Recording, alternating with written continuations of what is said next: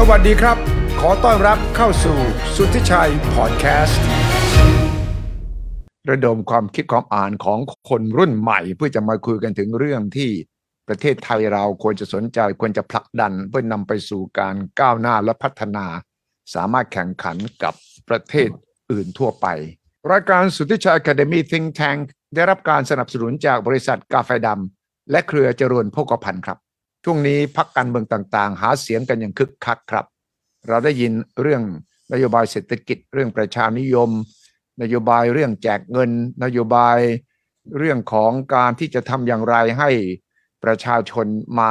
เลือกพักการเมืองต่างๆ แต่ว่าหนึ่งหัวข้อที่ผมยังไม่เห็นชัดเจนจากพักการเมืองใดก็คือนโยบายดิจิทัล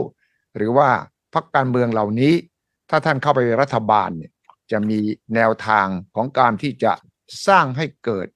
ศักยภาพทางด้านดิจิทัลของประเทศอย่างไร ดังนั้นวันนี้ผมจึงชวนผู้ที่อยู่ในวงการนี้ที่ทำเรื่องดิจิทัลในทุกรูปแบบเนี่ยมาตั้งวง เพื่อที่จะสนทนาในหัวข้อว่านโยบายดิจิทัลของพรรคการเมืองที่อยากเห็นในขณะนี้เป็นอย่างไรบ้าง ดังนั้นวันนี้ครับ เริ่มต้นที่คุณภาวุฒิคุณป้อมพงศ์วิทยาพานุครับ CEO ของกลุ่มบริษัท Infrastructure Group ครับสวัสดีครับคุณป้อมครับสวัสดีครับนะครับครับอาวุโสสุดครับในบรรดาน้องๆอาครัวุบโสสุดครับนั้นพูดได้พูดได้พูดได้มากที่สุดด้วย แล้วก็เท้าความได้ด้วยว่าก่อนจะมาครับผมสู่ disruption ของดิจิทัลเทคโนโลยีนั้นเนี่ยเกิดอะไรขึ้น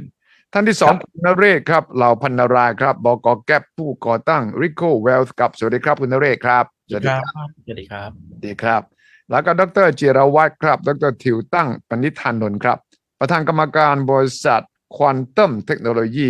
ฟ u n เดชันประเทศไทยครับ สวัสดีครับ ดรทิวครับดรสวัสดีครับสวัสดีครับ แล้วก็คุณสัญชัยปอปรีครับ ประธานเจ้าหน้าที่บริหาร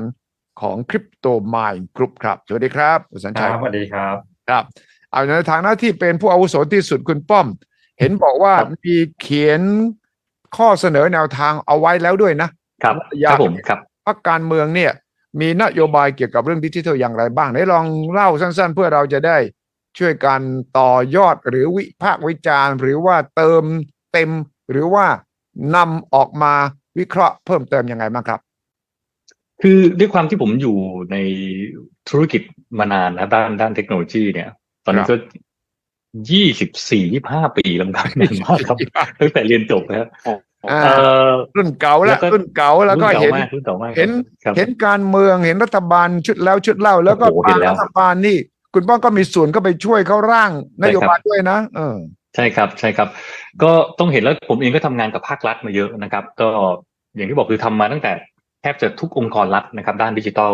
ใช่กระทรวงวิทย์นะครับ กระทรวงเอ่อเมื่อก่อนกระทรวงดิจิทัลนะครับ ก็ทำงานมาตลอดฉะนั้นแล้วก็กระทรวงพาณิชย์ด้วยนะครับครับก็จะเห็นว่าการทำงานของภาครัฐเนี่ยมันมีจุดอ่อนตรงไหนนะครับ มันมีช่องว่างตรงไหนอือหือแล้วเราเองเนี่ยจะเข้าไปเติมเต็มยังไงครับฉะนั้นผมก็เลยร่างนโยบายขึ้นมาตัวหนึ่งนะครับ ซึ่งตรงนี้ประกาศอยู่ในหน้า Facebook ผม แล้วผมเองก็เปิดนโยบายนี้ให้กับทุกคนสามารถเข้าไปร่วมแก้ไขได้เลยนะครับครับข้อแรกครับ ผมเอ่อมองว่านโยบายเรื่องดิจิทัลเนี่ย มันมันไม่ใช่นโยบายที่ถูก มันอาจจะเป็นนโยบายที่ถูกเอามาคิดแยกได้อืมแต่ผมเชื่อว่านโยบายหน้าดิจิทัลเนี่ยนะครับเป็นนโยบายที่มันเป็นคือฟ u n เดชันมันคือพื้นฐานของทุก ๆ นโยบายครับครับเช่นเราพูดถึงเรื่องการอ่าทำให้อยู่ดีกินดีนะครับ ทุกอย่างเราก็ต้องมีดิจิทัลเข้าไปช่วยนะครับ การเพิ่มประสิทธิภาพนะครับ การเพิ่มผลผลิตทุกอย่างดิจิทัลไปอยู่ข้างล่างได้หมดเลยอืมฉะนั้นไม่ใช่ถูกมองแยกเป็นแท่งหนึ่งครับครับ แต่ทุกอันจะต้องมีดิจิทัลเกี่ยวข้องนะครับ อันที่สองเนี่ยนะครับ หลักการที่ผมคิดไว้คือ ก่อนที่จะคิดอะไรใหม่เนี่ยอย่าเพิ่งคิดครับ ผมว่าเราควรจะกลับไปดูก่อนว่าประเทศชาติเนี่ยเรามีเทคโนโลยีอะไรบ้างที่เราลงทุนไปแล้วอืมนะครับ ผมเองเคยไปเป็นกรรมการของทาง n e c t e c h นะครับซึ่งเป็นหน่วยงานทางด้านอ่าเทคโนโลยีนะครับ อยู่ภายใต้สำนักงานพัฒนาวิทยาศาสตร์และเทคโนโลยีหรือสวทชนะครับอืมต้องบอกว่าใน n e c t e c h เนี่ยมี lab มี lab มีเจ้าหน้าที่มีด็อกเตอร์ มีคนเก่งๆเต็มไปหมดเลยครับ เป็นร้อยๆคนเลยครับอืมอืมเทคโนโลยีหลาย ๆ อย่างเนี่ยบอกได้เลยว่าเจ๋งมากครับอืมหลายอันเนี่ยอืมพัฒนามาแล้วไม่ได้ใช้ อันหนึ่งที่บอกได้เลยว่าอืมถามว่ามันยืนยันว่ามันเจ๋งแล้วมันได้มาใช้คือฟองดูฮะถูกไหมครับ ตัวฟอง Traffy Fondue Traffy Fondue ใช่นะครับ อ่า มันคือเทคโนโลยีมันดีมากนะครับ แล้วก็ทางอ่าคุณชัชชาติก็เอามาใช้อืมจริง ๆ ข้างในแลบของ NECTEC มีอีกเยอะเลยทีเดียวครับ นะครับรวมถึงในฝั่งพวกสตาร์ทอัพต่างๆเนี่ยนะครับมีน้องๆสตาร์ทอัพเนี่ยโอ้โหเป็นร้อยๆเลยที่สามารถดึงเข้ามาช่วยประเทศไทยได้ฉะนั้นอย่าเพิ่งคิดอะไรใหม่ กลับมาดูก่อนว่าเรามีอะไรนะฮะอันที่สามเนี่ยผมเห็นอีกอันหนึ่งก็คือ ในแง่ของเรื่องการนำวิธีคิดในการทำงานของภาครัฐอืมก่อนจะไปนโยบายเนี่ย ผมถึงเรื่องพูดถึงเรื่องการทำอาจาย อาจายคือวิธีการนะครับ ในการที่จะพัฒนาในแง่เรื่องการอ่าพัฒนาการพัฒนาทีมพัฒนาวิธีการทำงานนะครับครับ หรือวิธีเอ่อมีการเอาดีไซน์ thinking เข้ามาใช้อืมซึ่งผมพูดอย่างนี้มันดูเรื่องไกลตัวมากเลย แต่ครับปรากฏว่ามีหน่วยงานหนึ่งนะครับ ที่มีการเอาอาจายเข้าไปใช้แล้วเอ่อหน่วยงานนั้นเป็นบ้าเป็นหลังเรื่องอาจายมาก ก็คือกรมสรรพากรใช่ใช่ผมเคกรยมสรรพากรครับ ไปคุยกับที่บดีก่อนๆเนี่ยนะแกใช่ครับเอาจริงเอาจังมากอืมพี่เอกนิติเนี่ยนะครับเอ่ออธิบดีกรมสรรพากรเอ่อเอ่อท่านก่อนเนี่ยนะครับอืมมีการเอามาใช้แล้วผมเองได้เข้าไปทำงานกรมสรรพากรด้วย ทุกคนพูดเป็นเสียงเดียวกันว่าเฮ้ย มันทำให้วิธีคิดของกรมสรรพากรเปลี่ยนไปถึงแม้กรมสรรพากรเนี่ยส่วนตัวผมคิดว่าเขาควรจะเป็นองค์กรที่พัฒนาช้าที่สุดนะครับไม่ควรพัฒนาเร็วนะครับอืมเพราะพัฒนาเร็วมากเราเหนื่อยเราเหนื่อยนะฮะตามเก็บเก่งมากเลยนะฮะอ่าฮะฉะนั้นอาจารย์เนี่ยเอาถูกเอามาใช้ได้นะครับ วิธีการทำอาจารย์คือเราต้องไปเอมพัตตีลูกค้าคือเราต้องเข้าอกเข้าใจลูกค้าเรา ซึ่งลูกค้าของภาครัฐคือประชาชนครับ เมื่อเรามีวิธีคิดแบบนี้นะครับ แล้วกระบวนการในการทำงานมันจะเปลี่ยนไปหมดเลยนะครับเพราะเมื่อเราเอาประชาชนมาเป็นที่ตั้งนะครับ และที่สามครับเอ่ออันที่ผมอันที่สี่ที่ผมเชื่อได้ครับว่าอืมเทคโนโลยีจะเป็นส่วนสำคัญในการเปลี่ยนประเทศจริง เรามีตัวอย่างที่ชัดเจนครับก็คืออ่าเทคโนโลยีพร้อมเพย์หรือ QR code อ่าในช่วงโควิดนะครับเอ่อหลายคนบอกโอ้ยเมืองไทย เทคโนโลยีมาเนี่ยใช้เวลานานมากกว่าจะเปลี่ยนใครจะเชื่อว่าเราใช้เวลาเพียงไม่ถึงสามปี ทั้งประเทศระดับรากหญ้านะครับ ประชาชนทั่วไปครับ หยิบมือถือขึ้นมาสามารถหยิบ QR code จ่ายตังค์ได้อืมอืมร้านหมูปิ้งข้างถนนจ่ายด้วย QR code ได้อืมเมื่อเรามีงบและเราผมเชื่อว่าเราใช้งบประมาณเมื่อเปรียบเทียบแล้วเนี่ยนะครับ กับผลลัพธ์ที่มันได้เนี่ย มันพร้อมอยู่แล้วนะฮะอืมและอันสุดท้ายครับผมฝากไว้คือ ตอนนี้ถึงเราไม่มีคือ เราไม่มีรถแมพนะครับ ของการใช้ดิจิทัลในประเทศไทยนะครับฉะนั้นบลูพิ้นเรายังไม่มี มีมีครับผมเห็นแล้วล่ะกระทรวงเขียนไว้ แต่ไม่มีใครทุกคนไม่มีส่วนร่วม มันมันก็เป็นแผนหนึ่งที่อยู่ข้างในกระทรวงเท่านั้นอืม นะครับ ประเทศเราต้องมี CTO ประเทศไทยนะครับ ซึ่งสามารถทุกโต๊ะว่าจะเอาแบบนั้นเอาแบบนี้ทุกกระทรวงต้องทำงานร่วมกันเพราะปัญหาการทำงานกระทรวงต่างๆ คือ ไม่สามารถสั่งงานระหว่างกันได้ อันนี้คือปัญหาที่ผมเจอในการทำงานภาครัฐนะครับฉะนั้นทั้งหมดที่ผมพูดมาครับแล้วมีกระทรวงดีถือว่าเป็น CTO ของรัฐบาลไหมไม่ได้ครับกระทรวงดีก็ไม่สามารถไปสั่งกระทรวงเกษตรได้ครับคนละพักการเมืองครับถูกไหมฮะคนละพักก็ไม่สั่งไม่ได้นะถูกไหมฮะเออฉะนั้นมันต้องเป็นระดับรองนายกครับ ถ้าเกิดถามว่าเรามีรองนายกที่มีตำแหน่งที่เป็น CTO ด้วย แล้วสามารถควบคุมนะครับในแง่ของกระทรวง แล้วก็ในแง่กรมต่างๆ ที่ทำงานเกี่ยวด้านดิจิทัลเนี่ยนะครับครับที่พยายามผลักดันให้ภาพรวมทั้งหมดทั้งองค์คาพายกของภาครัฐเนี่ยใช้ดิจิทัลได้ ซึ่งทุกวันนี้เรามี DGA อยู่แล้วสำนักงานพัฒนาเอ่อสำนักงานดิจิทัลรัฐบาลดิจิทัลใช่นะครับใช่ซึ่งเนี่ยหน่วยงานเนี่ยพยายามจะกระตุ้นให้รัฐเนี่ยทำด้านดิจิทัลอืมซึ่งก็มีอยู่นะครับ กฎหมายเปลี่ยนแล้วทุกอย่าง เพื่อหากวันนี้หากภาครัฐไม่ใช้ดิจิทัลเนี่ยนะครับครับเอาจริงๆเนี่ยเรามีกฎหมายไปผลักดันตรงนั้นได้ด้วยนะครับครับผมอืมครับเอาล่ะครับ อ่าคุณนเรศมองจากที่คุณป้อมปูทางเอาไว้ว่าอะก็เรามีอยู่แล้วนี่ อุปกรณ์ทั้งหลายแหล่มีอยู่แล้วนี่ ไม่ไปไปทำของเก่าก็พอไม่ต้องคิดอะไรใหม่เหรอ ครับผมอ่าก็ผมมีมุมมองคล้ายพี่ป้อมนะฮะแล้วเดี๋ยวแตกแตกจ้อยฮะเดี๋ยวเดี๋ยวก่อนเดี๋ยวผมเสริมก่อนเลยครับว่าช่วงปลายเดือนที่ผ่านมาเนี่ยที่งาน Block Mountain เชียงใหม่นะครับทางสมาคมสินทรัพย์ดิจิตอลเนี่ยมีการ brainstorm กันก็คือ เอาผู้คนบุกผู้มีส่วนร่วมนะครับในวงการบล็อกเชนคริปโตเว็บทรีเนี่ยครับมามาสุมหัวกันนะครับเพื่อที่จะเสนอแนวทางนะครับในการที่จะพัฒนาเรื่องของเศรษฐกิจดิจิตอลประเทศไทยนะครับ ทีนี้มันจะมีอยู่ประเด็นหนึ่งที่เสริมจากพี่ป้อมได้นะครับ คือ อยากจะให้ล้มเลิกที่เรียกว่าเป็นวัฒนธรรมไม่ไม่อาจรายกลุ่มอะครับ ของราชการไทย ไม่อันไรคือคือคือคือคือถ้าเกิดท่านที่แบบเคยเข้าไปงานอ่าประชุมของหน่วยงานภาครัฐที่เกี่ยวกับนโยบายต่างๆอะไรเงี้ยครับจะจะรู้ได้เลยครับว่าแต่แต่ละฝ่ายเนี่ย คือแต่ละคนมีกำแพงของตัวเองครับมก็คือมีมีมุมของตัวเองครับแล้วก็ไม่คุยกันครับ คืออืมผมว่าระระระบบราชการไทยเนี่ย เวลามีงานอะไรก็ตามแต่ครับ ที่มันต้องมีหลายหน่วยงานหลายกระทรวงหลายกรมมาเจอกันเนี่ย ส่วนมากแต่ละคนจะแบบพกเหมือนพกมุมตัวเองมาครับ แต่ว่าไม่เคยคิดที่จะมาทำอะไรที่มัน เป็นร่วมกันแล้วก็เกิดความทับซ้อนในเรื่องของการการจัดการทำงานอะไรเงี้ยครับ จริงแล้วเนี่ย มันควรจะ ไม่น่าจะขับบูรณาการหรือว่าปรับปรับโครงสร้างแล้วกันนะครับ ให้การทำงานดิจิตอลเมืองไทยเนี่ยครับมันมีหน่วยงานเดียวได้ไหมนะครับ ที่เกิดจากด้านหนาเกิดเกิดจากหลายหน่วยงานแหละมามาอยู่ด้วยกันเลยอะไรเงี้ยแล้วก็ช่วยกันสร้างให้ไปแนวทางเดียวกันอย่างผมยกตัวอย่างเรื่องของสินทรัพย์ดิจิตอลเนี่ยครับทั้งแบงก์ชาติกลตสรรพากรเนี่ยช่วงที่ผ่านมาเนี่ย ก็ก็เกือบเกือบจะไปคนละทางเหมือนกันอะไรเงี้ยทำให้ การทำงานของภาคเอกชนเนี่ยมันค่อนค่อนข้างจะลำบากอะไรเงี้ยเพราะแนวทางอ่ามันมันไม่ได้ไปด้วยกันอะไรเงี้ยอืมนะครับอืมในส่วนของนโยบายพรรคนโยบายพรรคการเมืองเนี่ย ผมก็ไปดูข้อมูลมาแล้วนะครับ ก็ผมเห็น buzzword เต็มไปหมดเลยครับใช่มีแต่ AI บล็อกเชนมีแต่ buzzword มีแต่ครบครบเลยอะ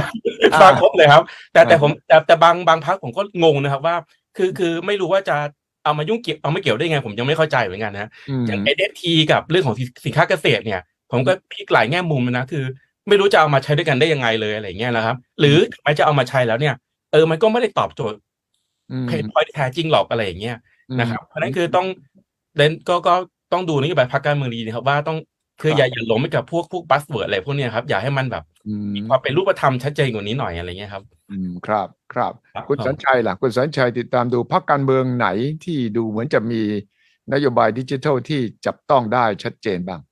เอ่อมุมมองส่วนตัวผมก็ยังไม่ค่อยเห็นนะครับคุณสุดชัยอืมแล้วก็เพื่อนที่ร่วมวงกันเนี่ยมคืออย่างที่เราเห็นเอ่อนโยบายแต่ละอย่างก็จะเป็นนโยบายที่เอ่อเขาเรียกว่าสำหรับคนลากย่าซะเยอะอย่างเงี้ยครับ แล้วก็เอาเอาใจหมู่แบบหลาย ๆ คนนะแต่ว่าถ้าเป็นในด้านดิจิทัลเอ่อ ที่ผมยังเห็นว่ายังขาดแคลนอยู่น่าจะเป็นเรื่องของการศึกษาครับอย่างแรกเลยมคือเรายังไม่เห็นว่านโยบายการสร้างบุคลากรของประเทศเราอะครับว่าจะทำยังไงให้ได้บ้างว่าให้อืมในยุคที่เทคโนโลยีมันเปลี่ยนแปลงอย่างเอ่อเร็วและรุนแรงมากครับว่าเนี่ยเรื่องของบล็อกเชน AI ควอนตัมเอง Big Data AR Metaverse อย่างเงี้ยครับอืมบุคลากรในประเทศไทยเราพร้อมหรือยังแล้วเราจะก้าวสู่เอ่อยุคถัดไปได้ยังไงบ้าง แล้วเราจะเอ่อ วางตัวเองสำหรับเอ่อในในโลกต่อไปได้ยังไงบ้าง ถ้าถ้าเราไปดูสแตทเอาง่ายๆก่อนนะครับอืมเอ่อ stat ที่ผมว่าน่าตกใจมากคืออย่างประเทศไทยเนี่ยเป็นประเทศเอ่อบุคลากรของเรานะเป็น top 20 ของโลกในการใช้อินเทอร์เน็ตอืมแปลว่าอะไร adoption rate ของเราสูงมากนะครับ ถ้าไปดูเทคโนโลยีแบบใหม่ๆ เรื่องของ blockchain เนี่ยเอ่อหลายๆ อย่างที่อยู่ในโลกเว็บสามเนี่ยเอ่อ user จากไทยที่มีเยอะเป็นมหาศาลแบบติด top ห้าของเขาเลยครัเอ่บอ ไปดูในด้านสตาร์ทอัพอีกในด้านของเว็บสามเนี่ยเราก็จะเห็นว่าหลายๆสตาร์ทอัพจากไทยก็ไปสู่ระดับโลกไปแล้วอย่างเงี้ยครับอืมทีนี้เราถ้าเราอยากอ่าถ้าผมพูดในมุมแค่อ่าสินทรัพย์ดิจิทัลก่อนก็ได้ครับเราก็จะเห็นชัดเจนใช่ไหมครับว่าครับท่าทีอย่างอ่าตอนเนี้ยอ่าอเมริกาเขาอาจจะมีเรื่องของเอ่อกฎหมายที่รุนแรงเข้ามาเนี่ยมันก็มีเกิดเหตุการณ์หลายเรื่องเกิดขึ้นมาในปีที่แล้วใช่ไหมกลตสหรัฐก็ออกมาเอ่อคุมอย่างเข้มงวด ทีนี้เราไปดูอีกฝั่งหนึ่งเนี่ย ตอนนี้ ฮ่องกงอย่างเงี้ย invest ฮ่องกงองค์กรจากฮ่องกงเนี่ยเริ่มมาหาสตาร์ทอัพที่เกี่ยวกับสินทรัพย์ดิจิทัลในประเทศไทยเออมาเอ่อถามไทยเลยพวกเราอะว่าอยากจะไปฮ่องกงแล้วเปล่าอะกฎหมายเขาพร้อมนะ มาเชิญเชิญชวนอย่างเงี้ยคุณสุทธิชัยก็คือเขาอยากจะสร้างอีโค y ิสเต็มระหว่างฮ่องกงอะครับให้เป็น regional Asia ครับ เพราะเขารู้อยู่แล้วว่าเรื่องพวกนี้มันมันจะเกิดแน่นอน แล้วก็มันจะมีครับสร้าง value ให้ economy สูงมากๆในอนาคตแล้วก็สร้างเอ่อ งานใหม่ๆเต็มไปหมด แล้วก็สร้าง value creation อะไรเยอะแยะเต็มไปหมดเนี่ยเขาก็เริ่มแบบเอ่อสอดหาสตาร์ทอัพเยอะแยะเต็มไปหมด เพื่อจะให้ไปตั้งรกรากที่นั่นขอใบอนุญาตที่นั่นบ้าง ขยายธุรกิจไปมุมมุมที่นั่นบ้างครับแล้วก็ตอนนี้ก็เอ่อญี่ปุ่นเองก็เริ่มเปิดรับมากขึ้นในเรื่องพวกนี้แล้ว เราผมก็ยังไม่ได้เห็นนะครับว่าเอ่อพรรคการเมืองไหนที่มีนโยบายเรื่องของ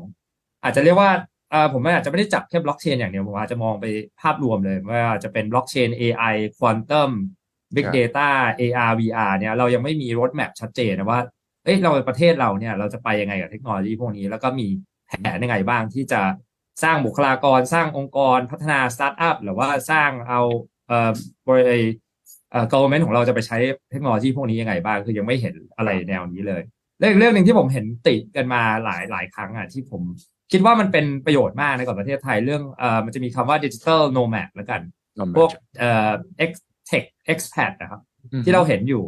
คือตอนนี้หลาย ๆประเทศอะถ้าเราดูนะอย่างประเทศไทยเนี่ย คนต่างชาติเนี่ยอยากจะมาประเทศไทยเยอะแยะมากมายครับเพราะว่าอะไรเอ่ออาหารเราดีเอ่อ facility เราพร้อมนะมีทั้งร้านอาหารดีๆโรงแรมดีๆเต็มไปหมดเป็นล่าเราค่าครองชีพของเราก็ไม่ได้แพงมากอย่างเงี้ยครับแต่ทีนี้พอเราไปดูนโยบายการ attract เอ่อเอ่อกลุ่มที่เรียกว่ากลุ่มนักทำงานที่เรียกว่า digital nomad ดิจิทัลโนแบดคืออะไรเขาก็ทำงานแบบรีโมทนี่แหละก็คือทำงานจากที่ไหนก็ได้มีคอม อันเดียวเขาก็อยู่ที่เกาะสมุยบ้างเชียงใหม่บ้างกรุงเทพบ้าง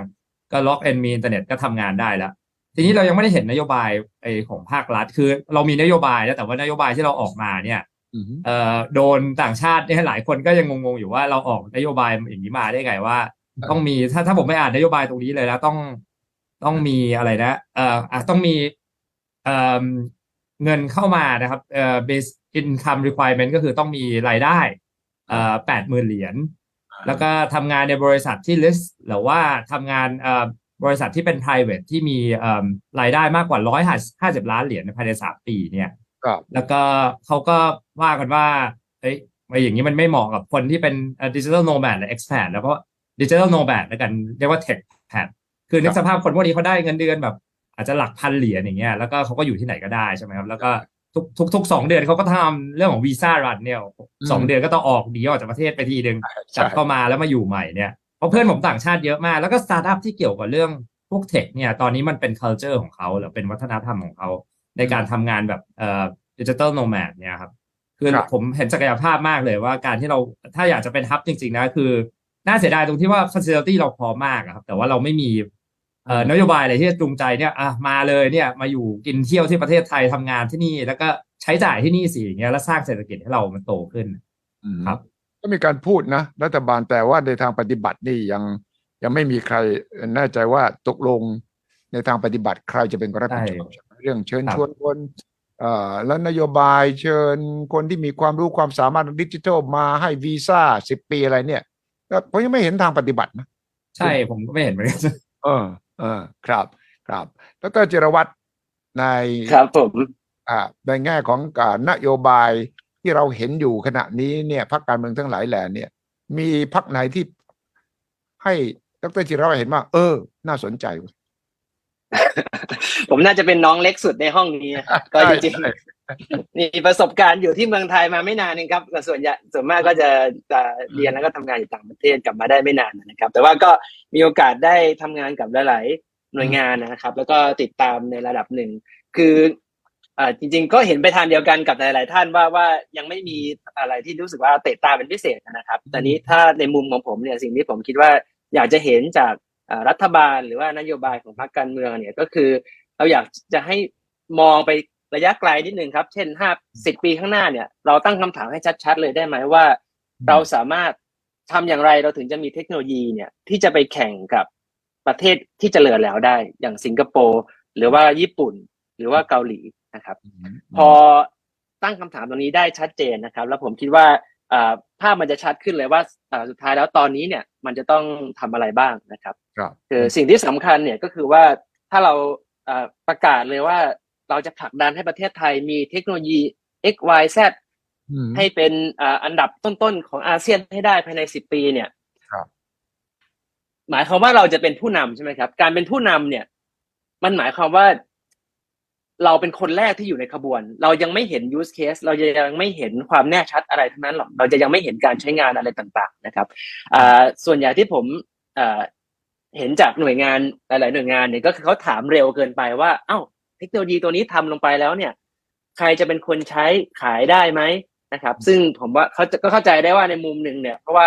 เรากำลังอยู่ในประเทศเอ่อกำลังพัฒนาเราก็ต้องดูว่าเอาตกลงปากท้องวันพรุ่งนี้จะกินอะไรนะครับ แต่ว่า อ่าผมคิดว่าสัดส่วนตรงนั้นน่ะมันเยอะเกินไปนิดนึงนะครับ มันทำให้เรามองไม่เห็นภาพว่าแล้วตกลงภาพสุดท้ายเนี่ยที่เราพัฒนาแล้วเนี่ย เราจะพัฒนาอะไรนะครับ ผมก็อยากจะเห็นอ่าพรรคการเมืองเนี่ยที่ที่ให้ความสำคัญตรงนี้แล้วก็คงจะมีอีกหลากหลายประเด็นเลยครับ ที่ที่ที่มาอ่าพูดคุยเพิ่มเติมในในในวันนี้นะครับ ไม่ว่ามุมของการศึกษาอะไรต่างๆ แต่ว่าในในเบื้องต้นอาจจะเป็นประมาณเท่านี้ก่อนครับเอ่อดรทิวไปอยู่สิงคโปร์มาระยะหนึ่ง ถ้าเทียบครัระบหว่างใช่นโยบายของพรรครัฐบาล กับพรรคฝ่ายค้านของสิงคโปร์นั้นกับพรรคการเมืองของเราที่เห็นอยู่เนี่ย เรื่องนโยบายด้านครับดิจิทัลเนี่ยห่างกันเยอะไหมผมคิดว่าจุดที่ที่เอ่อแตกต่างกันค่อนข้างชัดเจนในมุมของผมนะครับ คือนโยบายที่เกี่ยวข้องกับ Deep Tech Deep Tech ก็คือเทคโนโลยีที่มันจะเป็นอะไรที่มันเป็นล้ำๆที่มันจะมาเปลี่ยนแปลงพลิกโฉมอุตสาหกรรมอย่าง Chat GPT ที่เราอ่าพูดกันทุกวันนี้ว่ามันสามารถพูดคุยได้เหมือนคนเลยเนี่ยอันนี้มันก็เป็น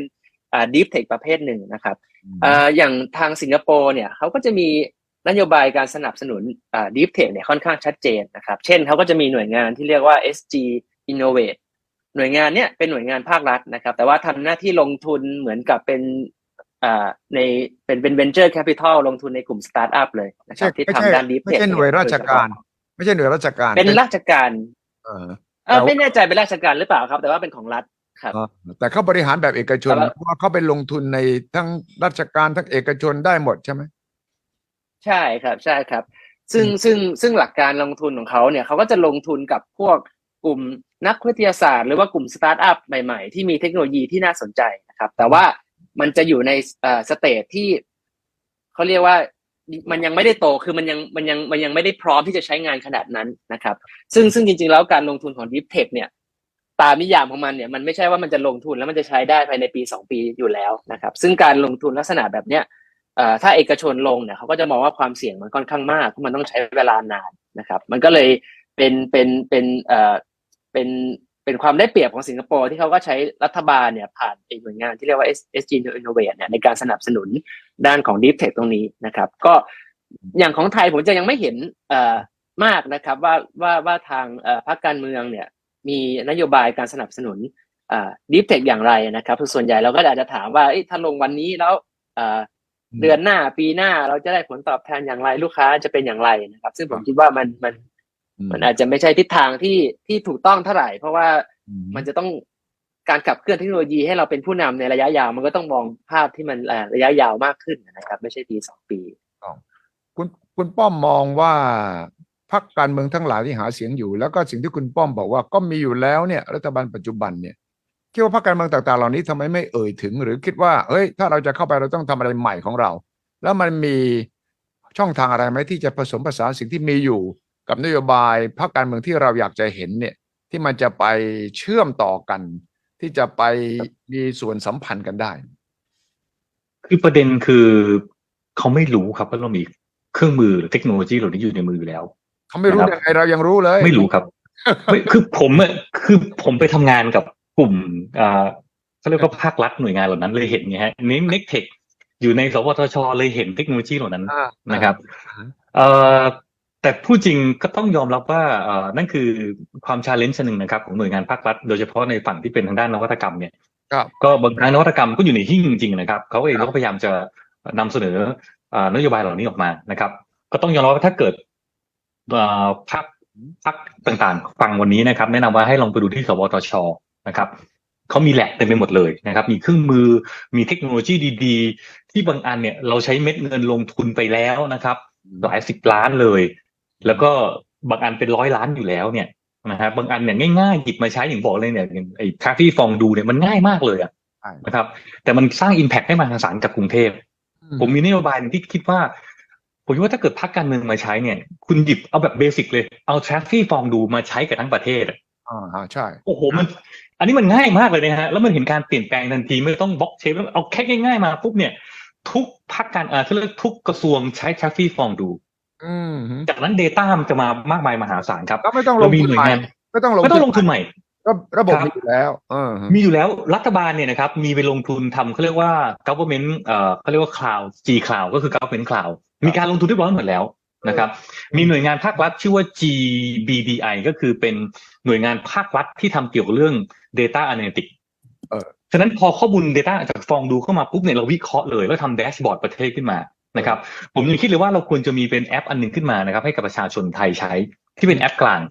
ครับเช่นไปถึงปุ๊บวันนี้อ่าเรามีนโยบายอะไรเรากดไปดูเลยในเขตเราเขตเราปุ๊บตรงนี้มีอะไรอ่าต้องไปฉีดวัคซีนนะ วันนี้มีมาฉีดยุงนะทุกอย่างเป็นแอปเลย จะใช้เป๋าตังค์ก็ได้ ถูกไหมฮะเป๋าตังค์ตัวนี้คนใช้เยอะมันควรจะมีช่องทาง communication ที่เราสามารถสื่อสารได้ และประชาชนสามารถเข้าถึงบริการภาครัฐได้ผ่านแอปแอปเดียวอืมนะครับ ซึ่งไม่ต้องไปสร้างใหม่ มันมีโครงสร้างเดิมอยู่แล้วผมเน้นเรื่องการการการทำอ่าจากจากของเดิมที่มีอยู่นะครับ และอีกอันหนึ่งที่ผมเห็นเนี่ยเอ่อตอนนี้นโยบายทุกๆพรรคการเมืองนะครับ น้อยรายมากที่พูดเรื่องดิจิทัลน้อยอาจจะเห็นมีพรรคเพื่อไทยที่พูดเรื่องเดิมก็คือการแจกแท็บเล็ตอีกแล้วอืม คุณคุ้นนะฮะผมว่าผมเคยได้ยินแจกแท็บเล็ตเมื่อสักสิบกว่าปีก่อนนะใช่ใช่ใช่ตอนใช่นั้นแล้วนะก็มันก็หายไปไอ้แท็บเล็ตที่แจกนี่เออมีใครรู้ว่ามันอยู่ที่ไหนละตอนเนี้ยอืมใช่ครับช่วงช่วงหมอหมอเลียบตอนนั้นหมอเลียบเป็นอ่ารัฐมนตรี ICT คนแรกนะครับใช่มีการแจกคอมพิวเตอร์อ่าคอมพิวเตอร์แบบอ่าราคาราคาถูกนะครับ ผมว่าจริง ๆ ตอนนี้เนี่ยอ่านโยบายส่วนใหญ่จะเป็นลดแลกแจกแถมและอย่างที่เรารู้กันครับมันเป็นนโยบายประชารัฐกับประชานิยมเนี่ยโอ้โหสุดสุดสุดซอยเลยอ่าซึ่งบางทีสิ่งเหล่านี้เนี่ย มันอาจจะสร้างพฤติกรรมที่ไม่ดีให้กับประชาชนด้วยเหมือนกันครับนะครับเอ่อฉะนั้นผมเชื่อว่าอย่างย้ำเรื่องเดิมครับ ผมยังเชื่อว่าทุกนโยบายเนี่ยนำเสนอกับประชาชนได้ครับ แต่ควรจะมีนคือแต่ละนโยบายมองเป็นมันเป็น vertical มันเป็นกล่องกล่องเรื่องแต่นโยบายแต่ละเรื่อง แต่เราควรจะมีนโยบายทางด้านดิจิทัลที่มัน cross ทุกอันเลยครับ จะเป็นเกี่ยวกับเรื่องเออภาระหนี้สินเกี่ยวกับเรื่องต่างๆเนี่ยดิจิทัลจะต้องเข้าไปอยู่ในทุก ๆ นโยบาย และมองให้เป็นเรื่องเดียว แล้วมีคนจัดการเรื่องนั้น และผมเชื่อว่า เราจะสามารถจัดการปัญหาทั้งประเทศทั้งระบบนะครับทุกอย่างได้โดยการเอาเทคโนโลยีเข้าไปใช้บล็อกเชนช่วยได้นะครับเทคโนโลยี smart contract เทคโนโลยี big data ควอนตัมทุกอย่างมาช่วยได้ ผมว่าสิ่งเหล่านี้เนี่ย สุดท้ายเนี่ยมันต้องกลับมาอันเดียวครับคือครับคนที่เป็นรัฐบาลเนี่ย มีวิชั่นหรือเปล่าเออถ้าเกิดคนที่ไปเป็นรัฐบาล กลายเป็นกลุ่มคุณลุงอายุห้าสิบหกสิบแล้วก็ไม่รู้เรื่องพวกนี้เลยอ่าฮะคำถามคือเขาจะหยิบมาใช้ได้ยังไงอะอืม นะครับคำคำว่าทำไมวันนี้เนี่ยทางฝั่งยุโรปถึงมีการเอาเทคโนโลยีใหม่มาใช้ เพราะว่าครับคนอยู่ในภาครัฐเขาอายุสามสิบกว่าสี่สิบอืมถูกไหมครับ และเขามีความรู้ความเข้าใจดิจิทัลจริงๆวันนี้แหละครับ ผมว่าเราต้องอาจจะต้องเปิดโอกาสให้คนรุ่นใหม่ ๆ ที่มีความเข้าใจจริง ๆ ไม่ใช่รัฐมนตรีกระทรวงดิจิทัลเป็นโควต้ามา แล้วก็ไม่รู้เรื่องเทคโนโลยีอะไรเลย วันหนึ่งก็นั่งพูดจริงก็ไม่มีผลงานเลยเออก็พูดจริงก็ก็ก็ว่ารัฐมนตรีคนปัจจุบันเนี่ยนะครับว่าไม่มีผลงานอะไรเลย ผมก็ไม่ค่อยโอเคเท่าไหร่หรอกนะ ฉะนันแต่ถามว่าถ้าเรามีคนเก่งๆจริงขึ้นมาปุ๊บเนี่ยผมเชื่อว่าคนเก่งและคนที่เข้าใจเนี่ยจะเป็นคนสามารถที่ drive นะครับ ประเทศให้เข้าสู่ดิจิทัลได้จริงๆครับ อืมครับคุณนเรศอันนี้ตอนนี้ผมว่าออนออนไลน์เลยนะได้เลยไม่มีปัญหาผมคิดว่ารัฐบาลใหม่ต้องคิดกันอย่างจริงจังเอ้ยคุณนเรศครับคิดว่าที่ภาคการเมืองส่วนใหญ่ไม่มีนโยบายดิจิทัลเป็นเพราะว่าเขาคิดว่ามันไม่สำคัญ หรือคิดว่าคงหาเสียงไม่ได้มั้ง เอาเรื่องจะประชานิยมดีกว่า แต่มันก็มีคนรุ่นใหม่ที่จะมีสิทธิ์เป็น first time voters ครั้งนี้ไม่น้อยนะอืมอ่าที่จะมีเอ่อคำถามเกี่ยวกับเรื่องนี้นะ คุณต้องได้คิดว่าเป็นเพราะอะไร ถึงภาคการเมืองถึงไม่เห็นความสำคัญนโยบายดิจิทัลคือคือถ้าเกิดเป็นเราพูดในเชิงการตลาดนะก็แน่นอนครับว่าเราก็ต้องกวาดกลุ่มที่เป็นแมสไปก่อนใช่ไหมฮะเพราะว่าคือหนึ่งคนมันคือหนึ่งเสียงใช่ไหมไม่ใช่ว่าอ่าคนระดับบนแล้วจะมีสิบเสียงไม่ใช่ใช่ไหมเพราะฉะนั้นคือผมก็เข้าใจได้ครับว่าถ้าการเมืองก็ต้องเน้นที่เป็นแมสไปก่อนแหละนะเพื่อ จะได้คะแนนเสียงมาอะไรอย่างนี้ครับ แต่ว่ามันจะมีอีกมุมนึงแล้วกันครับว่าบางทีเนี่ย อาจจะไม่มีความรู้ในเรื่องของเทคโนโลยีแบบจริง ๆ ก็ได้นะคือ อาจจะแค่อ่าฟังมาอ่าฟังกูรูใน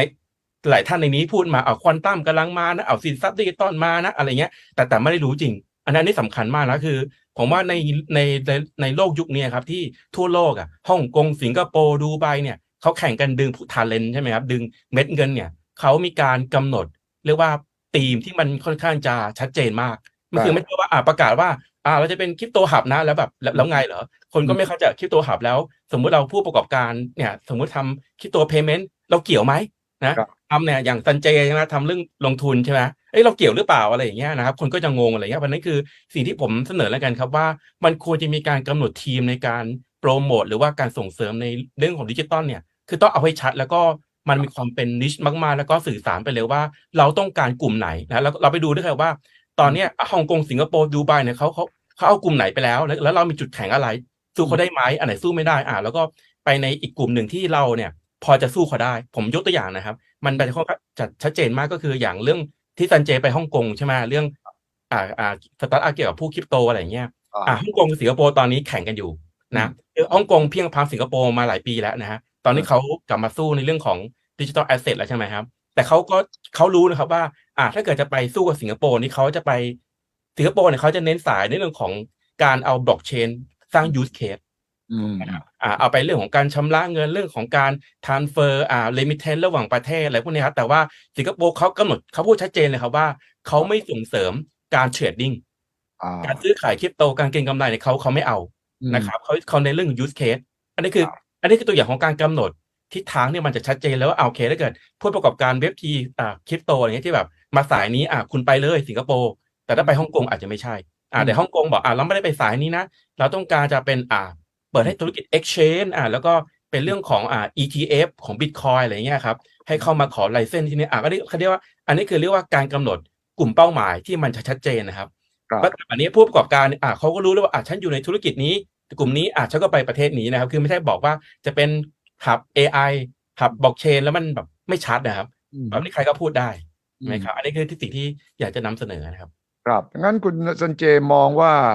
ไม่มีพรรคไหนพูดถึงคริปโต government ไม่มีใครพูดถึงดิจิทัล government เลยเนี่ย มันมาจากสาเหตุอะไร ก็เมื่อสักครู่นี้คุณสันเจตัวเลขบอกโอ้ยเราเป็นผู้ adopter เราใช้เยอะเลยนะ เอ๊ะมันก็น่าจะหมายความว่ามีมีฐานเสียงพอสมควรสิ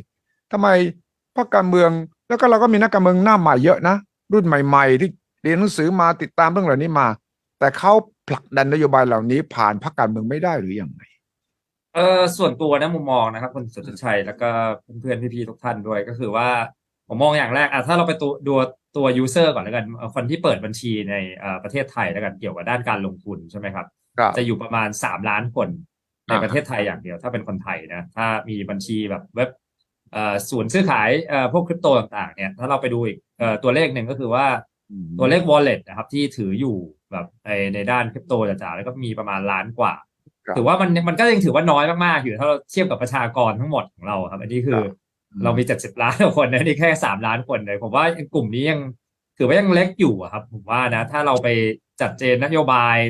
เชเตอร์หรือว่าให้คนกลุ่มนี้ผมว่ามันก็ยังอาจจะสมมติสมมติถ้าผมอะผมนึกตัวเองแล้วกันถ้าผมภาคการเมืองใช่ไหมครับอืมอาจจะผมออกนโยบายพวกนี้มาโอเคมันก็อาจจะเอ่อฟังดูดีแหละ แล้วก็มี potential ที่จะทำได้ครับแต่ว่าฐานเสียงหลักๆอะเราอาจจะไปดูเรื่องเกษตรเรื่องการท่องเที่ยวเรื่องเอ่อพอเอ่อนโยบายใหญ่ๆดีกว่าหรือเปล่าอย่างเงี้ยอาจจะเป็นครัที่บโฟกัสของเขามากกว่าในนี้มุมมองส่วนตัวนะแต่ผมก็เชื่อว่าจริงๆ ถ้าถ้าเรื่องท่องเที่ยวอะผมว่าเรื่องของ อย่างที่ผมพูดไปแล้วเรื่องของดิจิ t a ลโนแมดเนี่ยเป็นอะไรที่น่าส่งเสริมมากอันนี้เป็นแบบว่าคือประเทศไทยแล้วคือเราเราต้องไปเล่นที่ core strength ของเราหรือจุดแข็งของเราอะครับครับ อันนี้เราก็รู้อยู่แล้วประเทศไทยที่ท่องเที่ยวนี่เมล็ดเงินมหาศาลเข้ามาใช่ไหมครับอืมอันนี้เราก็บวกท่องเที่ยวบวกทำงานไปด้วยเลยสิแล้วให้คนเข้ามาง่ายๆคือที่ผมแปลกใจมากคือทุกอย่างเราพร้อมหมดแล้วก็แต่ว่าเอ่อเกณฑ์ที่เขาออกมาเทนเดียวีซ่าอะไรเนี่ยครับประมาณ 99.99%ของดิจิทัลโนแมดไม่คุริฟาย คือผมก็แบบงงมากเนี่ยแล้วนี่ก็ทำเพื่อเพื่ออะไรวะคือยังไงอยู่เนี่ย คือไม่ทำการบ้านมาเลยเหรอว่าคุณออกมาแล้วใช่ใครจะสนใจบ้างเออใช่ถูกถูกต้องเลยครับแล้วถ้าเราไปดูแบบบาหลีอย่างเงี้ย คนก็เริ่มหันไปบาหลีถ้าถ้าเขาเปิดแบบมากขึ้นอย่างเงี้ย แต่ว่าผมว่าถ้าเราเราต้องเล่นตรงจุดแข็งของเราอะครับครับผมเชื่ออย่างนั้นมากกว่าก็ถ้าฟังคุณป้อมเนี่ย ถึงแม้ว่าฟังดูดิจิทัลจะมีฐานคนที่มีสิทธิ์เลือกตั้งน้อยเนี่ย แต่ถ้าใช้มันสำหรับ ชาวบ้านทั่วไปแม้กระทั่งเรื่องบัตรคนจน เรื่องช่วยเหลือการเกษตรเนี่ยนะไอ้ดิจิทัลเทคโนโลยีเนี่ยมันใช้ได้หมดเลยเนี่ยทำไมพรรคการเมืองคิดไม่ออกเลยว่าเฮ้ยอืมเทคโนโลยีที่เราใช้เนี่ยมันไม่ใช่แค่ คนที่เล่นไลน์คนที่เข้าไปเล่นคริปโตนะ ไปซื้อขายคริปโตนะ แต่มันช่วยยกระดับคุณภาพชีวิตได้ยกตัวอย่างเลยนะอ้าว EQR code เนี่ยนะซื้อขายได้จ่ายเงินได้นะคุณเป็นชาวไร่ชาวนาต่อไปนี้ทำในมือถือคุณมีแอปเนี่ย คุณรู้เลยว่าอากาศวันนี้เป็นยังไงเดือนหน้าเป็นยังไง คุณวางแผนเกี่ยวกับการเกษตรได้ฝนตกฟ้าร้องเนี่ย มันสามารถช่วยเกษตรกรตั้งแต่รากหญ้า จนกระทั่งถึง SME คนทำงานทุกระดับเลยไม่ใช่เหรอใช่ไหมคุณป้อม อืมใช่ครับ เพราะว่าปัญหาเราคือ คนที่มีอำนาจอาจจะไม่ได้มีวิสัยทัศน์เรื่องดิจิทัลเท่าไหร่นะครับ คนที่มีอำนาจก็จะรู้เรื่องการเมืองรู้เรื่องอะไรต่างแต่พอเรื่องดิจิทัลก็แบบพังงาบพังงาบไม่รู้เรื่องเลย แล้วพอคนอื่นมาพูดให้ฟังก็ไม่เข้าใจเออพอไม่เข้าใจก็ใช้ไม่เป็นพอใช้ไม่เป็นก็ไม่สุกเอามาใช้ในในแง่ของการทำงานนะครับ ในของภาครัฐฉะนั้นผมถึงกลับมาปัญหาที่ทำไมประเทศไทยเรายังไม่ถูก drive เรื่องดิจิทัลมากนักเท่าไหร่ เพราะคนที่มีอำนาจนะครับ โดยเฉพาะฝั่งการเมืองเนี่ยไม่รู้เรื่องดิจิทัลเลยอืผมเองเนี่ยได้เข้าไปช่วยพักการเมืองหลายพักนะครับ แล้วพอเข้าไปเนี่ยต้องบอกว่าเอ่อคนรุ่นใหม่เนี่ยมีน้อยมากนะครับ ต้องบอกว่าตอนนี้โชคดีแล้วผมเห็นเอ่อ ป้ายเอ่อหาเสียงนะครับ เริ่มมีคนรุ่นใหม่เข้าไปมากขึ้นครับในพักนะครับ แต่ปัญหาคือคนรุ่นใหม่เหล่านี้เนี่ยยังไม่มีอำนาจครับอืมยังเป็นน้องๆที่เพิ่งเข้าไปยังไม่สามารถตัดสินใจหรือว่าควบคุมชี้ชะตา หรือเอ่อกำหนดนโยบายระหว่างของพรรคได้ น้องๆเหล่านี้ก็ยังเป็นแค่เข้าไปเป็นตัวเลือกสวยๆรอๆเก่งๆ แต่ยังไม่สามารถขึ้นไปอยู่ข้างบน ฉะนั้นผมว่ามันอาจจะต้องใช้เวลาอันหนึ่งหรือถ้าเกิดพี่ๆนะครับที่อยู่ในพรรคการเมืองต่างๆ รุ่นใหญ่ๆเนี่ยอืม จะยอมเปิดโอกาสให้น้องๆนะครับ ที่มีวิสัยทัศน์มีความเชี่ยวชาญมีความเก่งเข้าไป ร่วมบริหารร่วมจัดการ และนำเสนอนโยบายต่างๆทางด้านเทคโนโลยี ผมเชื่อว่าเนี่ยเป็นแนวทางที่น่าสนใจมากที่พรรคการเมืองจะลองเปิดรับดูนะครับ และผมเชื่อว่าเราจะมีนโยบายใหม่ๆจริงๆให้กับประเทศชาติที่เอามาใช้จริงได้เลยครับก็อย่างที่สันเจทำเนี่ยมีเทคโนโลยีที่ทำอยู่เนี่ยที่จะมาตอบโจทย์สำหรับคนทั่วไปชาวบ้าน โดยที่จะบอกว่านักการเมืองไม่เข้าใจเหรอ ว่าถ้าคุณเข้าใจเทคโนโลยีคุณจะฐานเสียงคุณจะกว้างกว่านี้อีกคุณเข้าไปถึงคนทุกระดับชั้นเลยเนี่ย ได้ไหมอธิบายได้ไหมอืมอ่าได้ได้ครับเดี๋ยวผมช่วยอธิบายเรื่อง คือผมว่าเรื่องเรื่องนี้อะครับ ก็คือว่าอย่างอย่างแรกเลยนะ ผมว่าเรา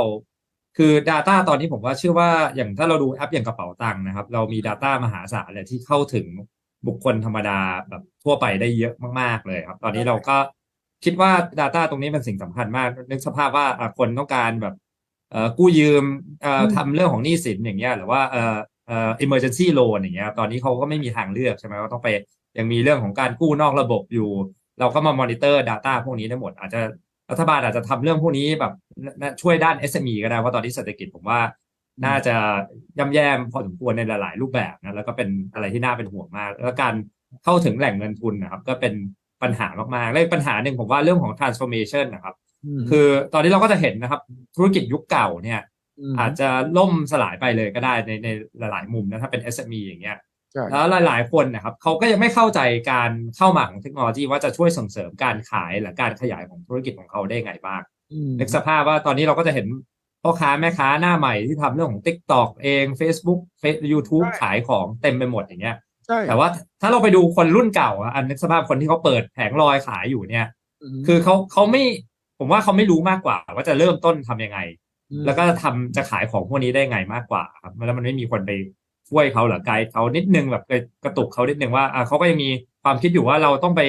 ตื่นเช้ามาต้องไปเปิดหน้าร้าน แล้วไปยืนหน้าร้านขายของได้ซึ่งจริง ๆ ในครับโลกยุคนี้อะครับ ลูกค้าเราสามารถมาจากทั่วโลกก็ได้ ขายจากที่ไหนก็ได้ แล้วก็เปิดตลาดมากมากขึ้นกว่าเดิมก็ได้ในเรื่องพวกนี้ ถึงมามองว่าเรื่องของดิจิ t a ล literacy อะครับเป็นเรื่องสำคัญมากเลยเนี่ยในมุมนี้อืมครับอะดรจิรวัตรผมอยากจะเสริมในมุมว่าอ๋อครับ ผมอยากจะเสริมในมุมว่าเอ่อเวลาเราพูดถึงตัวดิจิตอลอะครับ มันไม่ใช่แค่แอปในโทรศัพท์มือถืออย่างเดียว แต่ว่ามันเป็นอย่างที่ทางพี่ปอมว่ามันเป็นพื้นฐานที่จริง ๆ แล้วเนี่ยมันอยู่เบื้องหลังทุกสิ่งทุกอย่างที่เราเอ่อสัมผัสได้เลยนะครับอ่า ตัวอย่างเช่นเรื่องของระบบโลจิสติกเนี่ยอันนี้ก็แน่นอนว่ามันมัน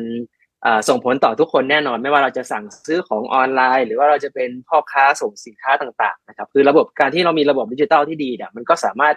นำมาใช้ในการลดต้นทุนการขนส่งได้นะครับ เช่นอาจจะมีระบบการทำ planning ที่ดีมากขึ้นนะครับ คืออย่างเช่นตัว ต้นทุนด้านโลจิสติกของประเทศไทยเนี่ยมันอยู่ที่ประมาณ 14%ของ GDP นะครับ2ล้านล้านบาทต่อปีเนี่ยเพราะฉะนั้นสมมติว่าเรานำเอาเทคโนโลยีดิจิทัลมาใช้เพื่อให้เราลด cost ตรงนี้ได้เนี่ยเป็น 5% 10%เนี่ยตรงนี้มันก็เกิด Impact มหาศาลนะครับทำให้ SME เนี่ยสามารถอ่ามีต้นทุนที่ถูกลงในการอ่าส่งสินค้าตัวเองออกไปนะครับเข้าไปหาลูกค้าได้มากขึ้น หรือว่าแม้กระทั่งระบบประปาอย่างเงี้ยที่มันฟังดูแบบเป็นอะไรที่อนาล็อกมากเลย จริง ๆ มันก็เกี่ยวข้องกับดิจิตอลนะครับจริง ๆ แล้วเราก็สามารถใช้ระบบดิจิตอลเนี่ยมาช่วยอ่ามอนิเตอร์แรงดันต่างๆเนี่ยเพื่อให้อ่าน้ำประปาบ้านเราเนี่ยมันสะอาดมันดื่มได้นะครับ แล้วก็มีมีแรงดันที่ที่เหมาะสมนะครับ หรือว่าไม่ว่าจะเป็นเรื่องของพลังงานไฟฟ้าเองก็ดี ซึ่ง ฟังดูไวๆก็อาจจะคิดว่าเอ๊ะมันไม่เกี่ยวอะไรกันกับดิจิตอลนะ แต่ว่าจริง ๆ แล้วในอนาคตเนี่ยระบบไฟฟ้ากับระบบดิจิตอลเนี่ยจะมีความเกี่ยวข้องกันมหาศาลเลยนะครับ อย่างในอดีตเนี่ยอย่างในอดีตเนี่ยเอ่อเรามีทีวีแค่สามห้าเจ็ดนะครับตอนนี้เนี่ยพออินเทอร์เน็ตเข้ามาปุ๊บทุกคนสามารถเป็น content creator สร้างนู่นสร้างนี่เองได้หมดนะครับไอ้ช่องสามห้าเจ็ดก็ลดความสำคัญลง ตอนนี้เรื่องของพลังงานเนี่ยโอเคเป็นเอ่อ EGAT เป็นแม่ใหญ่ในการผลิตพลังงาน แต่ว่าพอโซลาร์เซลล์ต่างๆ มันราคามันถูกลงแบตเตอรี่ราคาถูกลงรถยนต์ไฟฟ้ามีการใช้งานมากขึ้นเนี่ยพลังงานมันก็จะเริ่ม decentralize เหมือนกับที่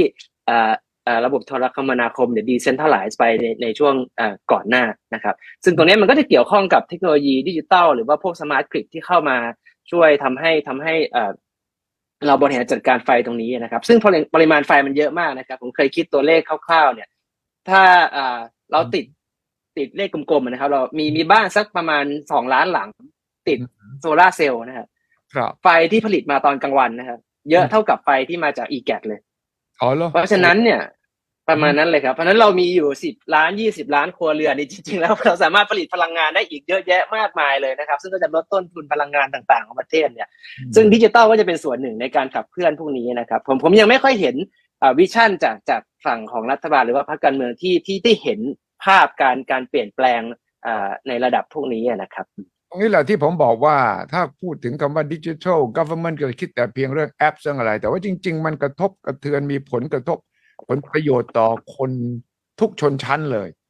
อืมมันแต่เรื่องเรื่องไฟเมื่อสักครู่ที่พูดเนี่ยไฟเนี่ย ถ้าไฟต่อไปนี้ คนสามารถจะผลิตมีไอโซลาร์เซลล์เอง เก็บไฟเองผลิตเอง เก็บไว้ขายได้ต่อ ตัวเองก็ ค่าใช้จ่ายทางด้านพลังงานน้อยลงแล้ยังขายได้อีกเนี่ย โอ้ยสำหรับผมถ้าไม่ต้องเป็นวัยรุ่นด้วยซ้ำไปผมทำงาน ผมเป็น SME ผมสามารถที่จะประหยัดค่าไฟผม และยังหาสร้างรายได้ได้อีกเนี่ย ผมก็ต้องคิดหาทางถ้ารัฐบาลช่วยผม รัฐบาลบอกยูทำเลย รัฐบาลจะซับซิได้ช่วงแรก อย่างนั้นอย่างนี้จะมีการจัดกริดใหม่เพื่อจะได้ทุกคนแชร์ไอ้ต้นทุนแล้วก็สามารถขายได้ด้วยเนี่ย ผมว่านี่พักการเมืองไหนฉลาดพอที่อธิบายให้ชาวบ้านเข้าใจได้เนี่ย อ่า ผมว่าได้คะแนนเสียงนะใช่ไหมคุณป้อมครับอือฮึจริงครับ จริงๆต้องบอกว่าตอนนี้กฎหมายในช่วงสองสามปีที่ผ่านมาเนี่ย เรามีกฎหมายผ่านไปแล้วแล้วบังคับใช้แล้วเยอะมากครับใช่ถ้าเกิดพรรคการเมืองไหนฉลาดเนี่ยหยิบมาใช้ต่อยอดได้ทันทีเลยเออเช่นเรื่องการเซ็นเอกสารออนไลน์นะครับเออกฎหมายเกี่ยวกับเรื่องการทำงานสินทรัพย์ดิจิทัลกฎหมายทุกอย่างผ่านแล้วไม่ใช่เรื่องใหม่เออฉะนั้นหลายๆคนชอบจะไปต้องแบบ ไปทำอะไรใหม่คิดอะไรเนี่ยผมผมพยายามเน้นคือต่อยอดจากของเดิมและทำได้ทันทีเป็น short term goal ะครับเป็นแบบ short ทำปุ๊บเห็นผลทันทีเลยอืมแต่หลายๆคนชอบไปสร้างอะไรที่มันไกลๆแล้วมันจับต้องไม่ได้ แล้วก็จะเห็นผลเนี่ยมันใช้เวลานานมากนะครับตัวอย่างเช่นอ่านโยบายเกี่ยวกับเรื่องสตาร์ทอัพครับตอนที่สมัยดรอ่าทางอ่าอาจารย์สมคิดนะฮะอืมกี่ปีแล้วอะครับโอ้ห้าหกปีแล้วมั้งครับใช่ไหมฮะใช่ใช่เชื่อไหมครับว่าบางอย่างมันเพิ่งมาเสร็จเมื่อปีสองปีที่ผ่านมานี่เองครับเออ กฎหมายเกี่ยวกับเรื่องการสนับสนุนสตาร์ทอัพนะครับ capital gain ลงทุนในสตาร์ทอัพเมื่อมีรายได้มาเพิ่งเสียภาษีเพิ่งมาเสร็จไม่กี่ปีนี่เองครับ แต่ถามว่าก็ดีนะที่เขาเริ่มมีการวางแผนไว้ก่อนคนนะครับรู้น้อยมากที่คนรู้ว่ามันเป็นกฎหมายแล้วก็ใช้ได้น้อยมากนะใช่ครับใช่ครับ ฉะนั้นอย่างแรกคือ quick win ครับในการที่จะเอานโยบายนี้มาใช้คือ อะไรที่มันมีพร้อมแล้วเอามาใช้ทันที เกิดประโยชน์ทันทีกับประเทศทันที แล้วบางอย่างมันดีอยู่แล้ว แต่มันรู้จักในวงแคบครับ เรื่องลายเซ็นอิเล็กทรอนิกส์ครับกฎหมายต่างๆที่ ETDA นะครับอ่า สพธอเนี่ยนะครับทำออกมาเรียบร้อยแล้ว เอามาให้ใช้ในวงกว้างอ่าเรื่องบัตรประชาชนดิจิตอลครับ D.DOPA นะครับ พวกเนี้มันมีอยู่หมดแล้ว แต่มันถูกใช้อยู่กระจุกอยู่ไม่กี่กระทรวงกี่กรมเองงั้นถ้าเกิดถามว่าพรรคไหนสนใจเนี่ยดึงออกมาให้มันกลายเป็นนโยบายชาติครับ ลดการใช้บัตรประชาชนทุกอย่างเป็นดิจิตอลหมด ผมเชื่อว่ามันพลิกประเทศทันทีเหมือนกับกับที่เรามีพร้อมเพย์ซึ่งมันสามารถพลิกประเทศมาได้แล้วอืมควิกวินครับอันนี้ครับอืมใช่เลยครับครับคุณนเรศล่ะ มองเห็นว่าสิ่งที่มีอยู่ แล้วก็การที่พรรคการเมืองไม่สามารถใช้ทรัพยากรที่มีอยู่กฎหมายที่มีอยู่ผ่านมาแล้วเนี่ย ให้เห็นประโยชน์กับประชาชนเนี่ยมันเป็นเรื่องแปลกมากนะอ่าใช่ครับคือบางทีผมว่าเป็นเรื่องของความไม่เข้าใจแหละครับเพราะว่าเรื่องเทคโนโลยียุคนี้ผมว่ามันเป็นเรื่องที่ละเอียดอ่อนและซับซ้อนมากคือต้องต้องลงไปคลุกจริงๆครับถึงจะเข้าใจได้อะไรอย่างเงี้ยนะครับ แล้วก็อ่าผมจะเสริมแล้วว่าจริงๆแล้วในประเทศไทยเนี่ยครับมีของดีอีกเยอะนะโดยเฉพาะ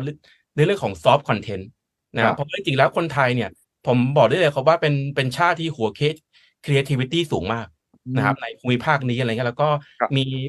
มีโอกาสที่เราจะเป็น hub ในเรื่องของ soft power ได้อีกมาก ถ้าเกิดมีการส่งเสริมในเรื่องของ soft power ที่จะนำไปสู่ digital economyแบบดีๆ แล้วก็เป็นแนวทางเนี่ยเพราะว่าในปัจจุบันเนี่ยครับอะอย่างเกาหลีก็เขาก็ส่งออกซีรีส์ไปทั่วโลกเลยใช่ไหมครับครับ นะอย่างประเทศไทยเราก็มีโอกาสนะคือเราก็เรามีช่องทางมากมายนะครับ ในการที่จะเอาตัว content ที่มีอยู่นะครับเข้าสู่โลกของดิจิตอลนะอย่างตอนนี้ทางสมาคม m e t a เวิร์ดแล้วก็เว็บทรีเราเนี่ยก็จะเข้ามาส่งเสริมในจุดนี้อยู่นะครับอ่ายกตัวอย่างนะผมผมคุยกับน้องคนหนึ่งครับที่เขาทำเกี่ยวกับซีรีส์วายนะน้องเขาเล่าให้ฟังนะว่าจริง ๆ แล้วประเทศไทยครับ มีโอกาสจะเป็นฮับของการผลิตซีรีส์วายในภูมิภาคนะครับเออไม่น่าเชื่อนะเพราะอะไรเพราะว่าคือจริงๆแล้วคนที่เสพซีรีส์วายครับ คุณถึกชัยคนจีนกี่พันล้านคนนะครับ คนครับเกาหลีไต้หวัน แต่แต่ประเทศเหล่านั้นอืมไม่ส่งไม่ส่งเสริมการผลิตครับครับ เพราะว่าเหมือนมันเหมือน culture ของคนแถบนั้นนะเขาเขายอมเขายังรับไม่ได้เอาเอาง่ายๆนะครับนะแต่แต่เขาเสพนะฮะแต่เขาก็เลยจะพุ่งเป้ามันอย่างเมืองไทยอะที่ตอนนี้เนี่ยมันก็เหมือนว่าก็ซีรีส์วายก็กำลังเติบโตอะไรอย่างเงี้ยครับคือถ้าเกิดเราส่งเสริมจุดนี้ได้ดีแล้วก็ส่งออก content ประเภทนี้ออกไปทั่วโลกได้นะถ้าเป็นดิจิตอลคอนเทนต์ก็ได้อะดิจิตอลโทเค็น NFT อ่าอะไรต่างๆเนี่ยครับมันมันขายได้ทั่วโลกอยู่แล้วนะครับ ตรงเนี้ยอยากให้เรามามองเขาว่าในเมืองไทยเนี่ย มันมี content ดีๆ คนสร้าง content ดีๆ เยอะมาก เอาดิจิตอลใส่ให้เขาส่งเสริมดีๆ มีเงินทุนขยายโอกาสให้เขา อันนี้ก็สร้างเศรษฐกิจดิจิทัลได้ครับเออฮะคุณสันเจถ้าพักการเมืองบอกว่าเออได้ยินเราคุยกันแล้วนี่บอกเออคุณสันเจมาให้คำแนะนำหน่อยสิจะเริ่มตรงไหนเนี่ยเข้าไปคุยกับพรรคการเมืองจะแนะนำเขาเริ่มต้นจุดไหนยังไงเนี่ย เออถ้าถ้าให้ผมแนะนำตรงๆ จริงๆ ชอบไอเดียพี่ป้อมมากเลยนะ เพราะว่าเออว่าเออคนที่บริหารจริงๆอะครับเอาจริงๆอ่าเขาอาจจะออกหน้านั่งเป็นรัฐมนตรีก็ได้ แต่ว่าขอคนสักคนหนึ่งเป็นมือขวาเขาแล้วกัน ที่เคยมีประสบการณ์จริงนะทำหน้าที่พวกนี้มาก่อนหรือว่ารู้เรื่องเทคโนโลยีจริงๆครับผมว่าน่าจะช่วยได้เยอะมากๆแล้วในในมุมแรกนะถ้าเราไปดูอย่างไต้หวันนะครับแล้วรัฐมนตรีเขาเนี่ยด้านของเอ่อเทคโนโลยีเขาเคยเป็นโคดเดอร์มาก่อนเคยทำเทคมาก่อนเนี่ยครับก็ก็ก็จะมีวิสัยทัศน์ว่ารู้ว่า เอ้ย ถ้าเราเอาเทคเนี่ยมาช่วยประเทศชาติเนี่ยเราต้องช่วยตรงจุดไหนบ้างอย่างเงี้ย ผมว่าตรงเนี้ยตอบโจทย์ได้เยอะมากเลย เพราะว่าเอาเอาตรงๆผมว่ามันมีหลายจุดอะที่เราเริ่มได้ เพราะว่าเอาจริงๆผมก็ไปเอ่อเคยไปคุยกับภาครัฐบ้างนะครับ ในมุมของการทำงานอย่างเงี้ยเราก็ยังเห็นหลาย ๆ อย่างว่าเอ่อหลาย ๆ อย่างของภาครัฐเนี่ยยังเป็น legacy system อยู่หมายถึงว่าอะไรว่ายังเป็น paper based อยู่เนี่ยยังไม่มีการทำดิจิทัลอะไรเลยครับ ก็แฟ้มก็ต้องเก็บนู่นนี่ผมยังงงเลยว่าโอ้โหครับแต่ละอย่างนี่มันมันมันเดี๋ยวนี้เทคโนโลยีคือแบบผมนั่งอยู่บ้านเฉยๆซูม แล้วก็ส่งด็อกิเมนต์ไปมาได้หมดแล้วแต่อันนี้ทำไมผมต้องแบบมาอะไรวุ่นวายขนาดนี้ด้วย แล้วก็อืมเอ่อเปลืองเวลาผมมาเยอะแยะขนาดนี้เนี่ย ใช่อัใช่นนี้ผมว่ามันเป็นเรื่องของการเอ่อ transformation เป็นเริ่ม เอาจาก legacy เป็น paper base ก่อนนะครับเอาเป็น digital base ก่อนอย่างแรกเลยที่ผมอยากจะเห็นเขาทำกันนะครับในจุดนี้อืม แล้วก็หลังจากนั้นอะเพราะว่าเราก็ค่อยเรื่องเอาเริ่มเอาเรื่องของ big data มาใช้ได้แล้วทำ predictive model ต่าง ๆ เนี่ยเราก็จะพอเห็นเรื่องว่าโอเคอะไรจะตอบโจทย์ใครอย่างเงี้ยใช่แล้วก็ไปเจาะลึกตาม sector ได้เลยไม่ว่าจะเป็นอย่างเอ่อเกษตรกรเองอย่างเงี้ยเราว่าเราช่วยได้เยอะนะ ถ้าเราทำเห็น data ชัดเจน แล้วก็มีทุกอย่างอยู่ในฐานข้อมูลเราแล้วอะครับอืมใช่เลยครับครับ เมื่อสักครู่พูดถึงว่าอันนี้ก็จากการศึกษา ฉะนั้นกระทรวงศึกษาก็อาจจะไม่นึกว่าตัวเองเกี่ยวอะไรกับดิจิทัลด้วยนะ ฉะนั้นมามันต้องทุกกระทรวงต้องตระหนักเรื่องนี้พร้อมๆเหมือนกระทรวงเกษตรก็ต้องตระหนักใช่ไหมกระทรวงศึกษากระทรวงพาณิชย์ ต้องเรียกว่าไม่มีกระทรวงไหนยกเว้นได้เลยอะ แต่ว่าเราอืมเรานึกว่าเรื่องดิจิทัลเราไปที่กระทรวงดีอย่างเดียว นี่คือปัญหาของพรรคการเมืองกับมึงผมว่ากระทรวงศึกษานี้ก็คือต้องต้องตื่นตัวหนักที่สุดเลยครับ จริงอ่าๆถ้าผม ถ้าผมเป็นรัฐบาลนะคือผมผมไม่ได้ไม่ได้ลงรัฐไม่ได้ลงการเมืองนะแต่สมมติว่าผมเป็นรัฐบาลเนี่ยเออผมคิดว่าคงจะดันนโยบายเรื่องของเอ่ออืมแซนบ็อกของการศึกษาเนี่ยให้สุดซอยไปเลยนะครับ เพราะว่าsandbox ของการศึกษาก็คือการปลดล็อกพวกกฎระเบียบอะไรต่างๆ เพราะว่าสุดท้ายแล้วถ้าเราไม่ปลดล็อกเนี่ยมันทำอะไรไม่ได้ครับเพราะว่าตอนนี้ทุกอย่างมันเต็มอยู่แล้ว ผมเล่าเรื่องนี้ให้ฟังนิดนึงครับคุณสุทธิชัยคือเมื่อวานเนี่ยเอ่อผมจัดจัด hackathon กัน แล้วก็ให้กับพวกเอ่อ น้องๆนักวิทยาศาสตร์กลุ่มหนึ่งก็เป็นแบบระดับหัวกะทิของประเทศอยู่ทั้งในไทยแล้วก็ต่างประเทศนะครับประมาณสักสามสิบคนเนี่ยเอ่อคือผมก็จะให้ให้โจทย์เข้าไปเกี่ยวกับการทำโมเดลทางคณิตศาสตร์เนี่ยเพื่อมาแก้ปัญหาทางทางอุตสาหกรรม ผมก็อธิบายโจทย์เข้าไปครับพออธิบายเสร็จเนี่ยผมก็ถามว่ามีใครมีคำถามอะไรไหมนะครับ ก็มีน้องคนหนึ่งยกมือแล้วก็ถามว่าผมสามารถใช้ Chat GPT ทำโจทย์นี้ได้หรือเปล่า เออเออตอบว่ายังไงเนี่ยอ่าตอบได้ตอบผมว่าตไงอบได้ยินดีเลยได้ได้เลยได้เลยนะครับได้เลอันยเนี้ยโจให้เห็นว่าเด็กสมัยเนี้ยแวบแรกเนี่ยนะครับเขาไม่ได้คิดว่าจะไป Google หรือจะไปถามอาจารย์นู่นนี่นั่นแล้วนะครับถามถามว่าใช้ Chat GPT ทำได้หรือเปล่าเออเพราะฉะนั้นผมคิดว่าสิ่งที่จะเกิดขึ้นเลยนะครับ ภายในปีนี้เนี่ยครับเดี๋ยวเด็กเนี่ยเอา Chat GPT ทำการบ้านส่งครูกันหมดเลยครับนี่ไง เออ แล้วก็คอรมอทั้งชุดจะไม่รู้เรื่องเลยว่ามันคืออะไร นะว่ามันชัด GPT คืออะไรเนี่ยนะเออถูกต้องครับนะตรงเนี้ยตรงนี้คือไอ้ช่องว่างของคุณภาพของนักการเมืองเรากับเทคโนโลยีจริงๆนะมันเป็นช่องว่างมหาศาลเลยนะเออ แล้วถ้าอย่างนั้นเนี่ย ถ้าอย่างเงี้ยไอ้กรณี Chat GPT ซึ่งมันก็จะพัฒนาต่อไปอย่างอื่นเนี่ยนะมันจะมากระทบการบริหารประเทศยังไง ถ้าอย่างนั้นต้องไปดิวครับ คือ คือคือผมผม ตัว Chat GPT จริงๆแล้วมันก็เหมือนกับ Google อะนะครับ แต่ว่ามันมันสามารถสรุปข้อมูลต่างๆ ให้ให้มาได้ได้ได้ง่ายมากขึ้นครับ คือผมคิดว่ามันก็จะเปลี่ยนแปลงตั้งแต่ เอาง่ายๆเลยก็คือเรื่องของแค่แค่สมมติในมุมของการศึกษาเนี่ยอืมทำอย่างไรเด็กถึงจะไม่ไม่ใช่แค่แบบว่าเอาการบ้านครูไปถามนักเรียนอืมแล้วก็เอาคำตอบมาส่งครู มันก็จะทำให้ให้ให้นักเรียนไทยเอ่อขาดประสิทธิภาพในวิแบบได้ฝึกคิดไปนะครับครับเอ่อ แล้วก็ในมุมของเอ่อการใช้งานเนี่ย อันเนี้ยเราก็ต้องฉลาดใช้ด้วยครับ เพราะว่า Chat GPT เนี่ยมันก็ไม่ได้ฉลาดทุกอย่างนะครับ จริงๆแล้วเนี่ย ในเรื่องที่มันที่มันเอ่อที่มันจำเพาะมากๆ เนี่ยอืมมันก็บางทีมันก็ตอบผิดเหมือนกันนะครับ แต่เวลามันตอบผิดเนี่ยมันจะตอบผิดอย่างมั่นใจแล้วคนฟังก็จะเหมือนจะถูก เพราะฉะนั้นสมมุติว่าน่ากลัวนะอยู่ดีๆน่ากลัวนะเวลามันตอบผิดอย่างมั่นใจเนี่ย เรานึกว่าจริงนะเพราะว่ามันโอ้ยมันเป็นเป็นฉากเลยนะ มันพูดเรื่องนี้ใช่ครับเป็นเป็นตุเป็นตะเลยนะ เราก็นึกว่ามันคงมีข้อมูลเลยมาความจริงมันออกทะเลไปเลยใช่ไหมไปเรื่อยเลยออกทะเลเลยครับ คือ เราเราเราคนก็ชอบเล่นกันนะครับ ลอง search ชื่อตัวเองเข้าไปใน Chat GPT ว่าเอ่อผมคือใครอย่างเงี้ย สมมติผมชื่อจิรวัตรตั้งปฏิธานนท์คือใครเนี่ยโอ้มันจะตอบแบบมั่นใจเลยแต่ว่าออกทะเลไปเลยครับ ไม่รู้ว่าใครเป็นใครใช่ใช่นี่กลับมาที่คุณสุทธิชัยครับว่าว่าเอาแล้วมันเกี่ยวข้องกับการบริหารประเทศยังไงเนี่ย ผมก็ผมคิดว่า การนำมาใช้ถ้าเรานำมาใช้เนี่ยมันก็มีประโยชน์นะครับ มันน่าจะช่วยให้การทำงานต่างๆเนี่ยเร็วขึ้นไม่ต้องไปนั่งวิ่ง search ไม่ต้องมีทีมงานที่จะต้องมารวบรวมข้อมูลนะครับ แต่ว่าถ้าใช้ไม่เป็นเนี่ย ผมคิดว่าอันเนี้ยก็เป็นไปได้ที่มันอาจจะตอบผิดๆมา แล้วเราไปไปเชื่อมันนะครับ แล้วก็อาจจะทำให้มีข้อมูลที่มันเอ่อไม่ได้ถูกต้องขนาดมีขนาดนั้นอยู่ในระบบนะครับ ก็ก็อะไรพวกนี้ผมคิดว่าเอ่อ มันก็ต้องมีความอาจารย์ครับ กลับมาที่ไพไอพอยของคุณพี่พี่ปอมนะครับ ว่าว่าเอรัฐบาลเนี่ยจะทำงานอย่างไรจะออกนโยบายอย่างไรที่รองรับการเปลี่ยนผ่านเอ่อเทคโนโลยีเนี่ยที่มันเร็วมาก ๆได้ครับ ครับครับคุณป้อมถ้างั้นเราฟังทั้งหมดแล้วเนี่ยจะแนะนำพักการเมืองที่ที่เมื่อคุณป้อมบอกว่าก็เอาที่มีอยู่แล้วเนี่ยทำได้เขาบอกว่าพักการเมืองต้องมีอะไรใหม่เว้ยมันต้องมันต้องมีภาพว่าเนี่ยไม่ได้ไปก๊อปปี้เขาไม่ได้ไปเอาเก่าๆมาฉะนั้นถ้า จะแนะนำคิดเผื่อพักการเมืองด้วย แล้วก็จะได้สิ่งที่เราอยากจะเห็นให้เขาคิดตามต่อด้วยเนี่ย มันต้องเริ่มตรงไหนยังไง ผมจะแบ่งการทำงานออกเป็นสองแกนครับหนึ่งคือแกนผู้ใหญ่ที่มี wisdom อยู่ที่มีเอ่อภูมิปัญญาอยู่นะครับเขาเข้าใจในแง่เรื่องปากท้องประชาชนนะครับ เราให้พี่ๆเหล่านั้นเขาวางนโยบายในเชิงเขาเรียกว่าที่มัน impact กับประเทศจริงๆนะครับ แต่ผมเชื่อว่าในพรรคเนี่ยจะมีน้องๆ คนรุ่นใหม่ๆที่เป็น tier สองขึ้นมาเนี่ย ผมจะเปิดโอกาสให้น้อง tier สองเข้ามา มีโอกาสในการนำมุมมองใหม่ ๆ เข้ามาเสริมกับนโยบายเดิมที่มีอยู่ ไม่ใช่เป็นนโยบายล้าหลังที่แม่งทำมาสิบปีไม่ทำอยู่อย่างนั้นอ่าฉะนั้นกลุ่มคนรุ่นใหม่จะเข้ามาเสริมนโยบายที่มีอยู่แล้วเนี่ยนะครับ มันมีความคมมากขึ้น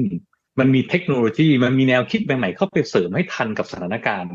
กับไม่ใช่กับคนคนทั้งประเทศและรวมถึงเข้าถึงกับคนกลุ่มคนรุ่นใหม่ด้วย ฉะนั้นเราจะกลายเป็นว่ามีนโยบายที่ดีนะครับ ที่ตอบรับกับคนในหมู่มาก และเป็นนโยบายที่มีความทันสมัยจากมุมมองคนรุ่นใหม่ และขณะเดียวกันครับ ก่อนที่จะกำหนดนโยบายอะไรบางอย่าง ต้องมีข้อมูล study ให้ดีครับ ว่าของเดิมเรามีอยู่อะไรบ้าง อย่าทำใหม่ครับ และผมเชื่อว่าเราของเดิมถ้ามาใช้อยู่เนี่ย มันจะเกิดประสิทธิภาพมากขึ้นเลย และผมเชื่อว่าทั้งหมดเนี่ยมันจะกลายเป็นนโยบายสำหรับพรรคการเมืองที่ชัดเจนและคมมากขึ้นครับ อืมครับคุณเจเรศล่ะแนะนำยังไงนะครับ ก็ผมแนะว่าผมพรรคการเมืองผม ผมว่าคุณต้องมี sandbox ของตัวเองอืมเอาเลยเปิดพื้นที่เลยคนรุ่นใหม่ครับ ที่อ่าเขาสนใจเรื่องของเอาเทคโนโลยีเนี่ย หรือจะจะเปลี่ยนแปลงประเทศในมุมมุมมองใหม่ ๆ ที่มันอาจจะยังคัดค้านกับคนรุ่นเก่าอยู่ หรือมันยังเป็นคลุมเครือยังอะไรไม่แน่ใจอะไรอย่างเงี้ยครับ เข้ามาใน sandbox เลย ลองดูเลยครับนะครับ sandbox ของของพรรคการเมืองครับแล้วก็อ่าถ้ามันไม่ดีทิ้งไปนะครับ ถ้ามันเริ่มใช้แล้วอะค่อยค่อยๆขยายขึ้น แล้วก็ถ้าเกิดตัว project นี้ที่เป็น sandbox เนี่ยครับ อ่า มันพร้อมที่จะเอาไปใช้งานได้จริงแล้ว แล้วก็ยกระดับคนรุ่นใหม่เนี่ย มาเป็นคณะทำงานพรรคไปเลยนะผมว่าตรงนี้เนี่ยมันก็จะลดความเสี่ยงได้แล้วก็ผู้ใหญ่ในพรรคเนี่ยก็ค่อยๆ เห็นพัฒนาการของเด็กรุ่นใหม่นี้ที่เข้ามาทำงานในใน sandbox ตรงนี้ก็เหมือนว่าเป็นสตาร์ทอัพเจ้าหนึ่งแต่ว่าทำงานกับพรรคการเมืองไปเลยครับอืมครับงั้นคุณสันเจในเมื่อเราคิดว่าพรรคการเมืองยังไม่เข้าใจ มันก็ต้องผลักดันจากเอกชน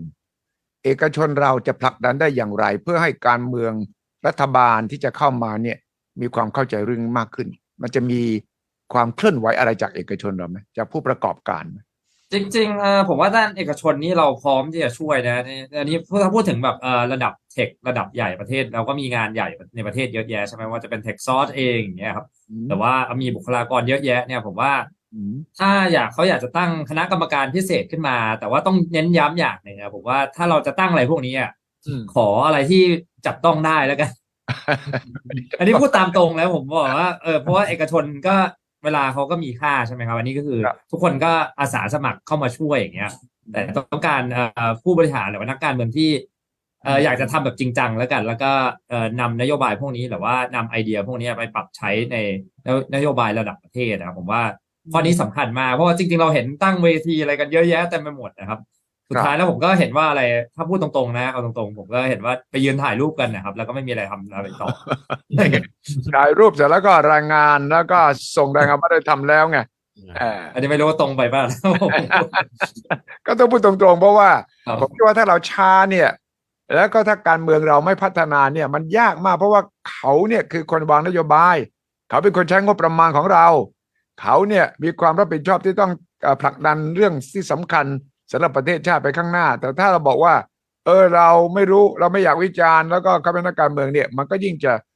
จะช้ามากเลยครับในแง่ธุรกิจมองว่าปีนี้ความหวังของคนในวงการดิจิทัลต่อการเลือกตั้งเป็นยังไงบ้างอะคุณสันเจเออผมว่าความหวังก็จริง ๆ มันแล้วแต่นโยบายเลยครับผมว่าอยากจะเห็นคนที่มีวิสัยทัศน์แล้วกันอย่างแรกนะครับว่าเอ่อวิสัยทัศน์ที่ชัดเจนแล้วก็มีอ่าเอานโยบายเรื่องของดิจิทัลอะครับไป ปรับใช้แบบจริงจังนะแล้วถ้า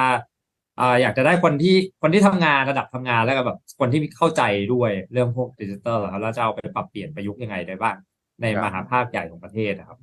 เพราะอย่างที่หลาย ๆ คนพูดไปแล้วผมว่าเราที่เราเห็นกันอยู่เนี่ยเออบางคนก็เอาง่ายๆเหมือนถ้าเรามองเหมือนบริษัทนะครับ บางครั้ง คือเหมือนเรามาเลือก CTO แต่ไม่เคยโค้ดมาก่อนเนี่ยแต่ว่าเลือกคนที่ทำไฟแนนซ์ที่ไม่เคยทำไฟแนนซ์มาก่อน มันก็จะเละใช่ไหมครับอันนี้ผมพูดตามตรงใช่คือ คือใช่คุณก็ต้องมีประสบการณ์นิดนึงแหละในการ run แต่ละอย่างเนี่ยแล้วอย่างนั้นอย่างนั้นเนี่ยเอ่อดรจิรวัตรเราจะให้คนที่มีความรู้ทางด้านเทคโนโลยีเข้าไปในการเมืองยังไง และจะผลักดันให้คนเหล่านี้เข้าไปอยู่ในกระบวนการการเมืองยังไงบ้างอะครับ คือผมคิดว่าอันดับแรกก็อ่าทั้งพรรคการเมืองเองแล้วก็หน่วยงานรัฐก็ต้องกล้าเสี่ยงก่อนนะครับอืมคือเหตุผลหนึ่งที่เวลาเราตั้งคณะทำงานอะไรอ่า มาแล้วแล้วก็จะมีคนกลุ่มเก่าๆในยเหตุผลหนึ่งผมคิดว่ามันคือเขาก็จะถามว่าเฮ้ยคนที่เข้ามาในคณะทำงานพวกนี้เนี่ยมีประสบการณ์อ่ามามากน้อยแค่ไหนแล้ว ก็ต้องเอาคนที่มีประสบการณ์มาก ๆมานะครับ แต่ว่าประสบการณ์มากๆมันก็จะเป็นคนรุ่นหนึ่งใช่ไหมครับ คนรุ่นใหม่เนี่ยเขาไม่มีประสบการณ์หรอกครับเพราะครับแล้วมันก็ต้องมีมีความผิดพลาดต่าง ๆ เนี่ยเนี่ยมากมายแน่นอนนะครับ จริงๆผมก็อยากจะเห็นที่คณะทำงานที่มันเป็นระดับใหญ่ระดับประเทศเนยนะครับ ที่อาจจะมีทั้งคนเอ่อรุ่นเก่าเนี่ยอาจจะ หกสิบเจ็ดสิบเปอร์เซ็นแต่ว่าให้มีสักคนรุ่นใหม่เนี่ยที่ไม่มีประสบการณ์เลยนะครับ แต่ว่ามีประมีมีประสบการณ์ด้านอื่นนะครับเป็นความเชี่ยวชาญด้านอื่นเนี่ยเข้าไปนั่งอยู่ด้วยสักยี่สิบสามสิบเปอร์เซ็นเนี่ยผมว่าภาพเนี้ยน่าจะทำให้เกิดการเปลี่ยนแปลงที่ดีไปครับใช่ใช่ไหมคุณป้อมแล้วทำไงถึงให้คนเก่งทางด้านเทคโนโลยีเข้าไปในกระบวนการการเมืองเราเพื่อจะไปกระตุ้นเรื่องเหล่านี้ทำให้เขาเห็นจริงจังเพราะว่าตอนนี้เราอยู่เหมันอยู่คนละฝากคนละฝั่งแม่น้ำอะเรานั่งคุยกันตรงนี้ใช่ครับเขาก็ตะโกนไปเขาก็ได้ยินบ้างไม่ได้ยินบ้าง แล้วเขาก็ยังไม่เห็นความสำคัญ เราก็เลยตะโกนกันอยู่อย่างเงี้ยแต่ว่าถ้าเราบอกว่าครับเอาเอาคนเก่งทางด้านเนี้ยเข้าไปเลย อยู่ในพรรคการเมืองเข้าไปอยู่ในการเมืองแล้วก็เอ่อผลักดันให้มันเกิด ไม่ใช่ตั้งกรรมการเฉยๆแล้วนะ เข้าไปเป็นส่วนหนึ่งเลย แล้วผมเชื่อว่าคนรุ่นใหม่ที่เข้าใจเทคโนโลยีเนี่ยเขาก็อยากที่จะผลักดันให้มันเกิดนะทำยังไงใช่ครับกันยังไงใช่ครับผมผมเป็นบางทีก็เหมือน เป็นแกะดำเหมือนกัน เพราะว่าตัวเองได้เขามีโอกาสเข้าไปทำงานกับภาครัฐเยอะนะครับ ไปเป็นอยู่คณะ ตอนนี้ผมอยู่วุฒิสภานะครับทำงานอยู่ในคณะอนุกรรมาธิการอ๋อไม่น่าเชื่อด้านพาณิชย์ผมเข้าไปผมก็ใส่เสื้อยืดกางเกงยีนก็ไปที่ผมก็งงมึงมาทำอะไรอย่างเป็นอย่างเงี้ยนะเออแล้วมันก็จะมีแกลบอยู่เวลาผมผมมักจะเป็นแกะดำเวลาไปประชุมกับภาครัฐ เพราะเราเป็นเอกชนที่มีความเข้าใจเรื่องนี้จริง ๆ นะครับเออแล้วมันก็จะเห็นว่าพี่ๆแต่ละคนที่อยู่ในภาครัฐเนี่ยอายุเยอะๆเนี่ยไม่เข้าใจเรื่องพวกนี้เท่าไหร่เออแต่ปรากฏผมหันกลับมา ทำไมมีกูอยู่คนเดียววะเนี่ยแล้วน้องๆกูหายไปไหนหมดทำไมไม่เข้ามากันวะเนี่ยนั่นคือเป็นจุดหนึ่งที่ใช่ครับ มันมีแกลบเกิดขึ้น มันต้องเป็นลูกคลื่นใหญ่คลื่นเล็กของเราไปก็ก็ มันก็หายไปในเอ่อลมใหญ่พายุใหญ่แล้วของเราเป็นคลื่นนิดนิดเดียวมันต้องเป็นคลื่นใหญ่ ใช่เออต้องมีเด็กรุ่นใหม่ๆเข้าไปในนี้เยอะคือ คือผมว่ามันมีช่องว่างอยู่ระหว่างอ่า เจเนอเรชันนะครับ เช่นผมอาจจะเป็นกลุ่ม Gen X ที่อยู่ระหว่าง Baby Boomer แล้วก็กลุ่มที่เป็นน้องๆ รุ่นอ่าเด็ก Gen X Gen Y เนี่ยนะครับ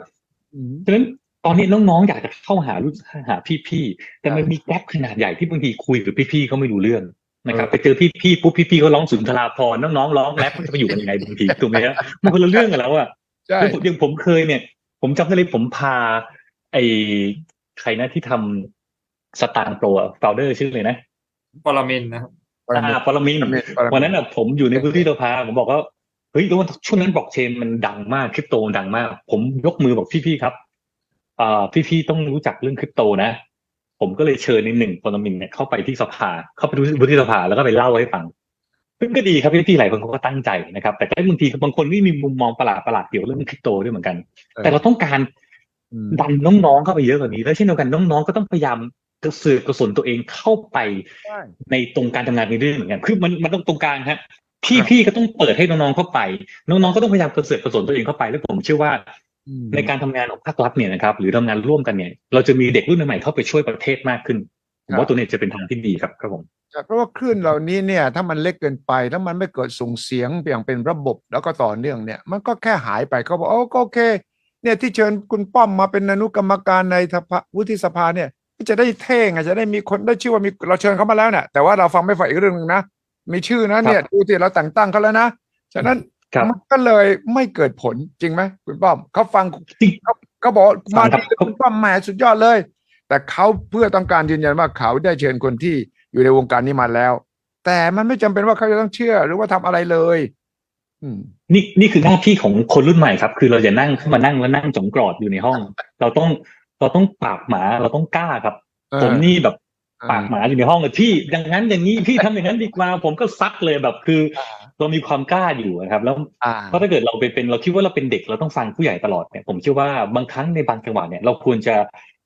เอาความรู้ที่เรามีอยู่ไปเสริมกับสิ่งที่ผู้ใหญ่เขาคิดอยู่ ผมว่านี่คือสำคัญครับครับผมคุณอืมคุณนเรศอะสมาคมทั้งหลายแหละจะช่วยปรับทิศทางเรื่องเหล่านี้ได้ไหมสมาคมที่เรามีอยู่เนี่ยในวงการก็ใช่ครับก็ก็ยินดีนะครับ ทั้งอ่าสมาคมสินทรัพย์ดิจิตอลนะครับอ่าก็ทั้งพี่ป้อมคุณสันเจนะครับก็ก็อยู่สมาคมด้วยนะครับก็อ่าสมาคมเมตาเวิร์ดแล้วก็ Web3 อะไรเงี้ยครับก็แล้วแล้วก็เดี๋ยวเดี๋ยวเร็วๆนี้นะฮะเดี๋ยวทาง ทางอ่าเดป้าเนี่ยก็จะมีมีประชุมเหมือนกันผู้สมาคมเกี่ยวกับดิจิตอลอะไรเงี้ยนะครับเออเพื่อจะหาทางร่วมมือกันในการจะอ่าพัฒนาเศรษฐกิจดิจิตอลประเทศอะไรเงี้ยก็จริง ๆ แล้วทางสมาคมเราก็มีผู้เชี่ยวชาญ เกี่ยวกับเรื่องเทคโนโลยีเยอะนะที่ซึ่งยินดีนะครับที่จะเข้าไปเข้าไปร่วมทำงานแล้วเพราะว่าเทคโนโลยีในยุคในยุคเนี่ยผมว่ามันเป็นเรื่องที่ละเอียดซับซ้อนมากๆผมผมมั่นใจนะว่าไม่มีทางเลยครับที่คนที่อยู่วงนอกอะครับ แล้วอ่านหนังสือฟัง YouTube แล้วจะเข้าใจแบบจริง ๆ นะครับ ผมว่าไม่มีทางเลย ต้องคนที่อยู่ในอุตสาหกรรมทำงานคลุกคลีกับพวกสิ่งเหล่านี้เท่านั้นนะครับ ที่จะเข้าไปนะครับฟังจากสื่อไม่มีทางเข้าใจแน่นอนนะก็จริงๆแล้วเราก็ยินดีที่จะเข้าไปนะครับครับ แต่ว่าครับผมคิดว่าที่เราคุยกันคือว่าอย่างที่คุณป้อมบอกมันมี lower hanging fruits ใช่ไหมที่มันเป็น quick win น่ะอันเนี้ยเราก็ต้องออกมาเลือกให้เขาเห็นเลย อันนี้นะคุณทำอย่างนี้ต่างต่อไปนี้ได้เลยนะ แล้วถ้าคุณทำอย่างนี้ประโยชน์มันจะเกิดอย่างนี้นะ ประชาชนได้ประโยชน์อย่างนี้นะแล้วการบอกว่าเออจริงเหรอเราสามารถไปบอกกับพวก SME บอกกับพวกเกษตรกร บวกกับเยาวชนรุ่นใหม่ บอกบอกกับผู้หญิงว่าเฮ้ยเนี่ยพวกคุณได้ หรือว่าบอกกับพวก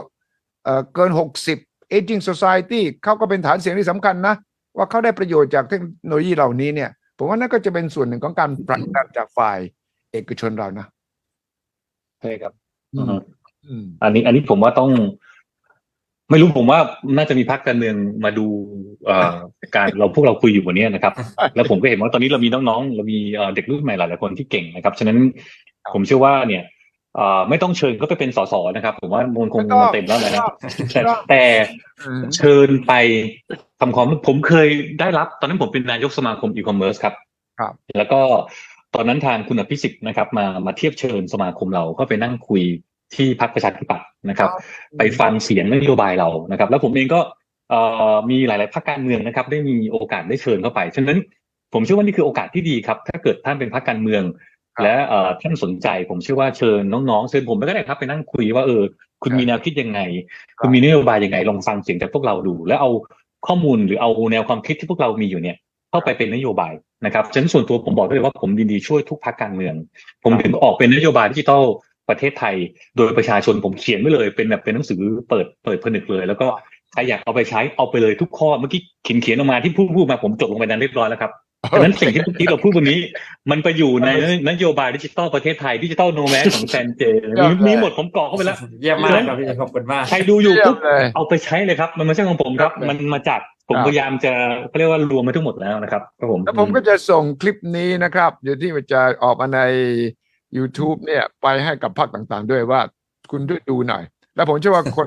รุ่นใหม่ในพรรคการเมืองก็จะสนใจฟังบอกเนี่ยคุณฟังสี่ท่านนี้เนี่ยที่เขาพูดถึงดิจิทัล policy ของพรรคแต่ละพรรคการเมืองเป็นอย่างไร ฉะนั้นคุณควรจะนำเอาไปทำให้ผมคิดต่อนะคุณสันเจว่า ถ้าพรรคการเมืองกังวลเรื่องอิทธิพลจีนเข้ามา ในธุรกิจของเราเข้ามา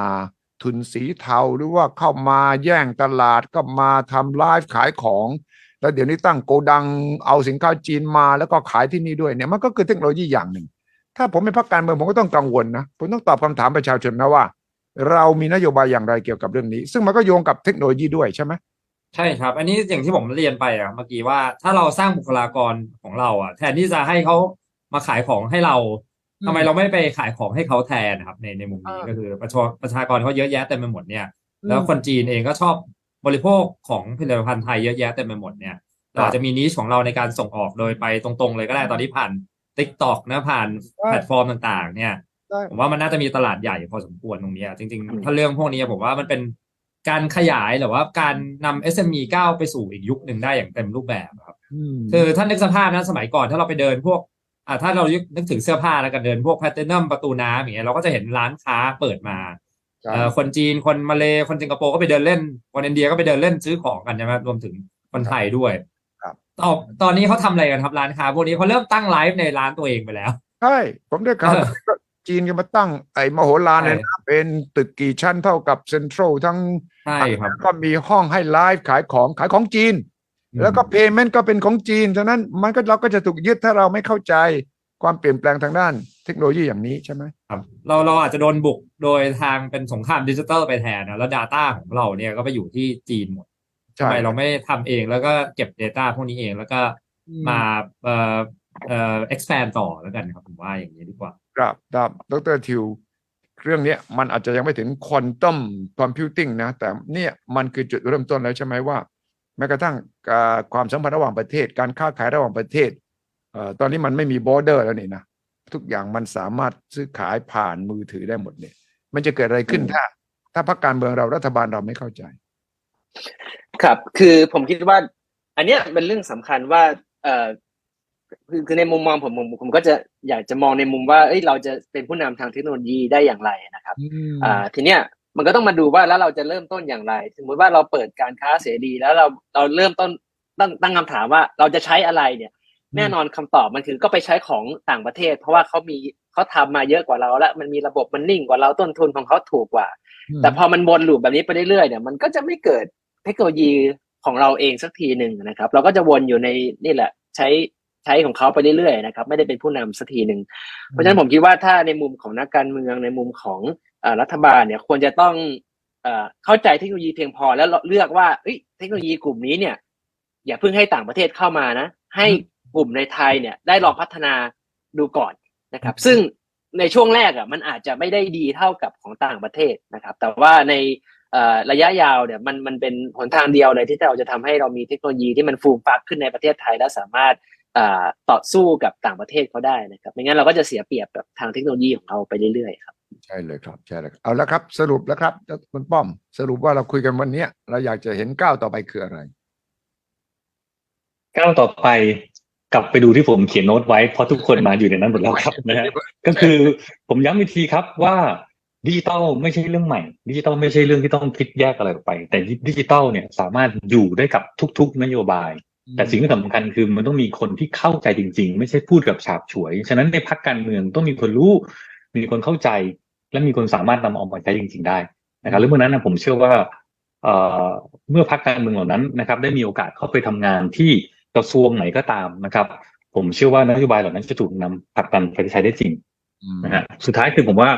อย่างแรกคือ digital first ครับ เราต้องเป็นดิจิตอลแล้ว เราไม่สามารถมาคิดแบบเดิมๆ แล้วก็ใช้วิธีแบบเดิมๆ ได้แล้ว เพราะตอนนี้โลกมันเปลี่ยนไปเรียบร้อยแล้วนะครับเราเคยได้ยินคำว่าดิจิทัล government มาหลายปีก่อน ตอนนี้เราครับใกล้เข้าไปมากขึ้นแค่ไหนดิจิทัล government มีเยอะแล้วครับ อย่างที่บอกคือเรามีหน่วยงานภาครัฐโดยเฉพาะ ชื่อว่า DGA นะครับ Digital Government Agency ที่มาโฟกัสตรงนี้โดยเฉพาะเลย ฉะนั้นถ้าเกิดพรรคการเมืองไหนฉลาดเนี่ยนะครับ คุณไปดูครับว่าตอนนี้ของเดิมเขาทำอะไรอยู่ แล้วเขาเริ่มมีอยู่แล้ว แต่ปัญหาของอย่างที่บอกครับ DGA จะเจอปัญหาคือทุกหน่วยงานรัฐมันเท่ากันครับ ไม่สามารถสั่งการกันได้ ถึงแม้ DGA เนี่ยเพิ่งจะได้อำนาจมาในการสั่งการหน่วยงานอื่นได้ แต่ก็ยังไม่สามารถสั่งการได้ที่ดีเท่าที่ควรฉะนั้นถ้าเกิดเราสามารถไป empower นะครับเพิ่มพลังให้กับหน่วยงานนี้ และพยายามจะเปลี่ยนดิจิทัลภาครัฐทั้งหมดผมเชื่อว่า ประเทศไทยเราเข้าสู่ดิจิทัลได้ไม่ยากเราเห็นไหมครับว่าพอดิจิทัลเข้ามาใช้กับประเทศ ในช่วงหลายปีที่ผ่านมาประเทศเราไปเร็วมากครับแต่ถ้าเกิดเราใช้เยอะขึ้นกว่านี้ เราเพิ่มน้ำหนักให้มากกว่านี้ ผมมั่นใจได้เลยว่าประเทศไทยเราไปเร็วกว่านี้แน่นอนครับ อืมครับครับขอบคุณมากเลยครับ หวังว่าเราจะได้มีการสนทนาอย่างนี้แล้วก็ต่อยอดไปในแวดวงที่ท่านท่านอยู่เนี่ย ในแวดวงดิจิทัลที่ท่านอยู่เนี่ยได้กระจายออกไป แล้วก็ช่วยกันสร้างความตื่นตัว แล้วผมก็มองว่าเราจะรอให้การเมืองเราพัฒนาถึงจุด ที่มันทำให้เราเห็นว่าเราก้าวไปถูกทิศทางไม่พบไม่ได้แล้วนะครับ เอกชนวิชาการมหาวิทยาลัยเองนะครับ สมาคมต่างๆ ผู้ประกอบการต่างๆ เนี่ยผมก็จะต้องผลักดันจะต้องรวมตัวกัน แล้วก็จะต้องสร้างไอ้แรงกระทบ และก็แรงผลักดันเนี่ยที่ให้มันชัดเจน เพราะว่านักการเมืองจะตอบสนองต่อสิ่งที่สังคม พูดว่าถ้าคุณไม่ทำเราไม่เลือกคุณ ถ้าคุณไม่ทำเราจะออกมาชี้ให้เห็นถึงจุดบกพร่องของคุณ ผมว่าตรงเนี้ยสำคัญ ฉะนั้นนักการเมืองไม่ได้อยู่เฉยๆนะเขาตอบสนองว่าใครใครว่าอะไรเราอยู่เนี่ยใครทำอะไรอยู่เนี่ย แล้วถ้าเสียงเหล่านี้เนี่ยดังไปเรื่อยๆ แล้วก็ดังไม่ใช่เฉพาะกลุ่ม ดังให้เห็นว่ามันกระจายไปอย่างกว้างขวางเนี่ย ผมคิดว่านี่แหละ จะเป็นแรงผลักดันสำหรับพวกเราที่อยู่ในเยาวชนที่ควรจะทำให้มันเกิดขึ้นได้ ต้องขอบคุณมากเลยนะครับ คุณป้อมพาวุฒิคุณนเรศ แล้วก็ดรจิรวัตรแล้วก็คุณสันเจครับสำหรับวันนี้ครับ สวัสดีครับ สวัสดีครับครับครับ สวัสดีครับ และนี่คือสุทธิชัย Academy Think Tank ครับ เป็นรายการที่ระดมความคิดอ่านของคนรุ่นใหม่ และคนรุ่นต่างๆ เพื่อมานั่ง คิดหาทางนำเสนอทางออกสำหรับประเด็นปัญหาของการพัฒนาสร้างสิ่งใหม่ ๆ ให้กับประเทศไทยเราเพื่อเพิ่มความสามารถในการแข่งขัน รายการ สุทธิชัย Academy Think Tank ได้รับการสนับสนุนจากบริษัทกาแฟดำและเครือเจริญโภคภัณฑ์ครับ วันนี้ลาไปก่อนครับ สวัสดีครับ สนับสนุนโดยบริษัทกาแฟดำจำกัด สามารถติดตามสุทธิชัยพอดแคสต์ได้ทุกช่องทาง ทั้งระบบ iOS และ Android สุทธิชัยพอดแคสต์ anywhere anytime any device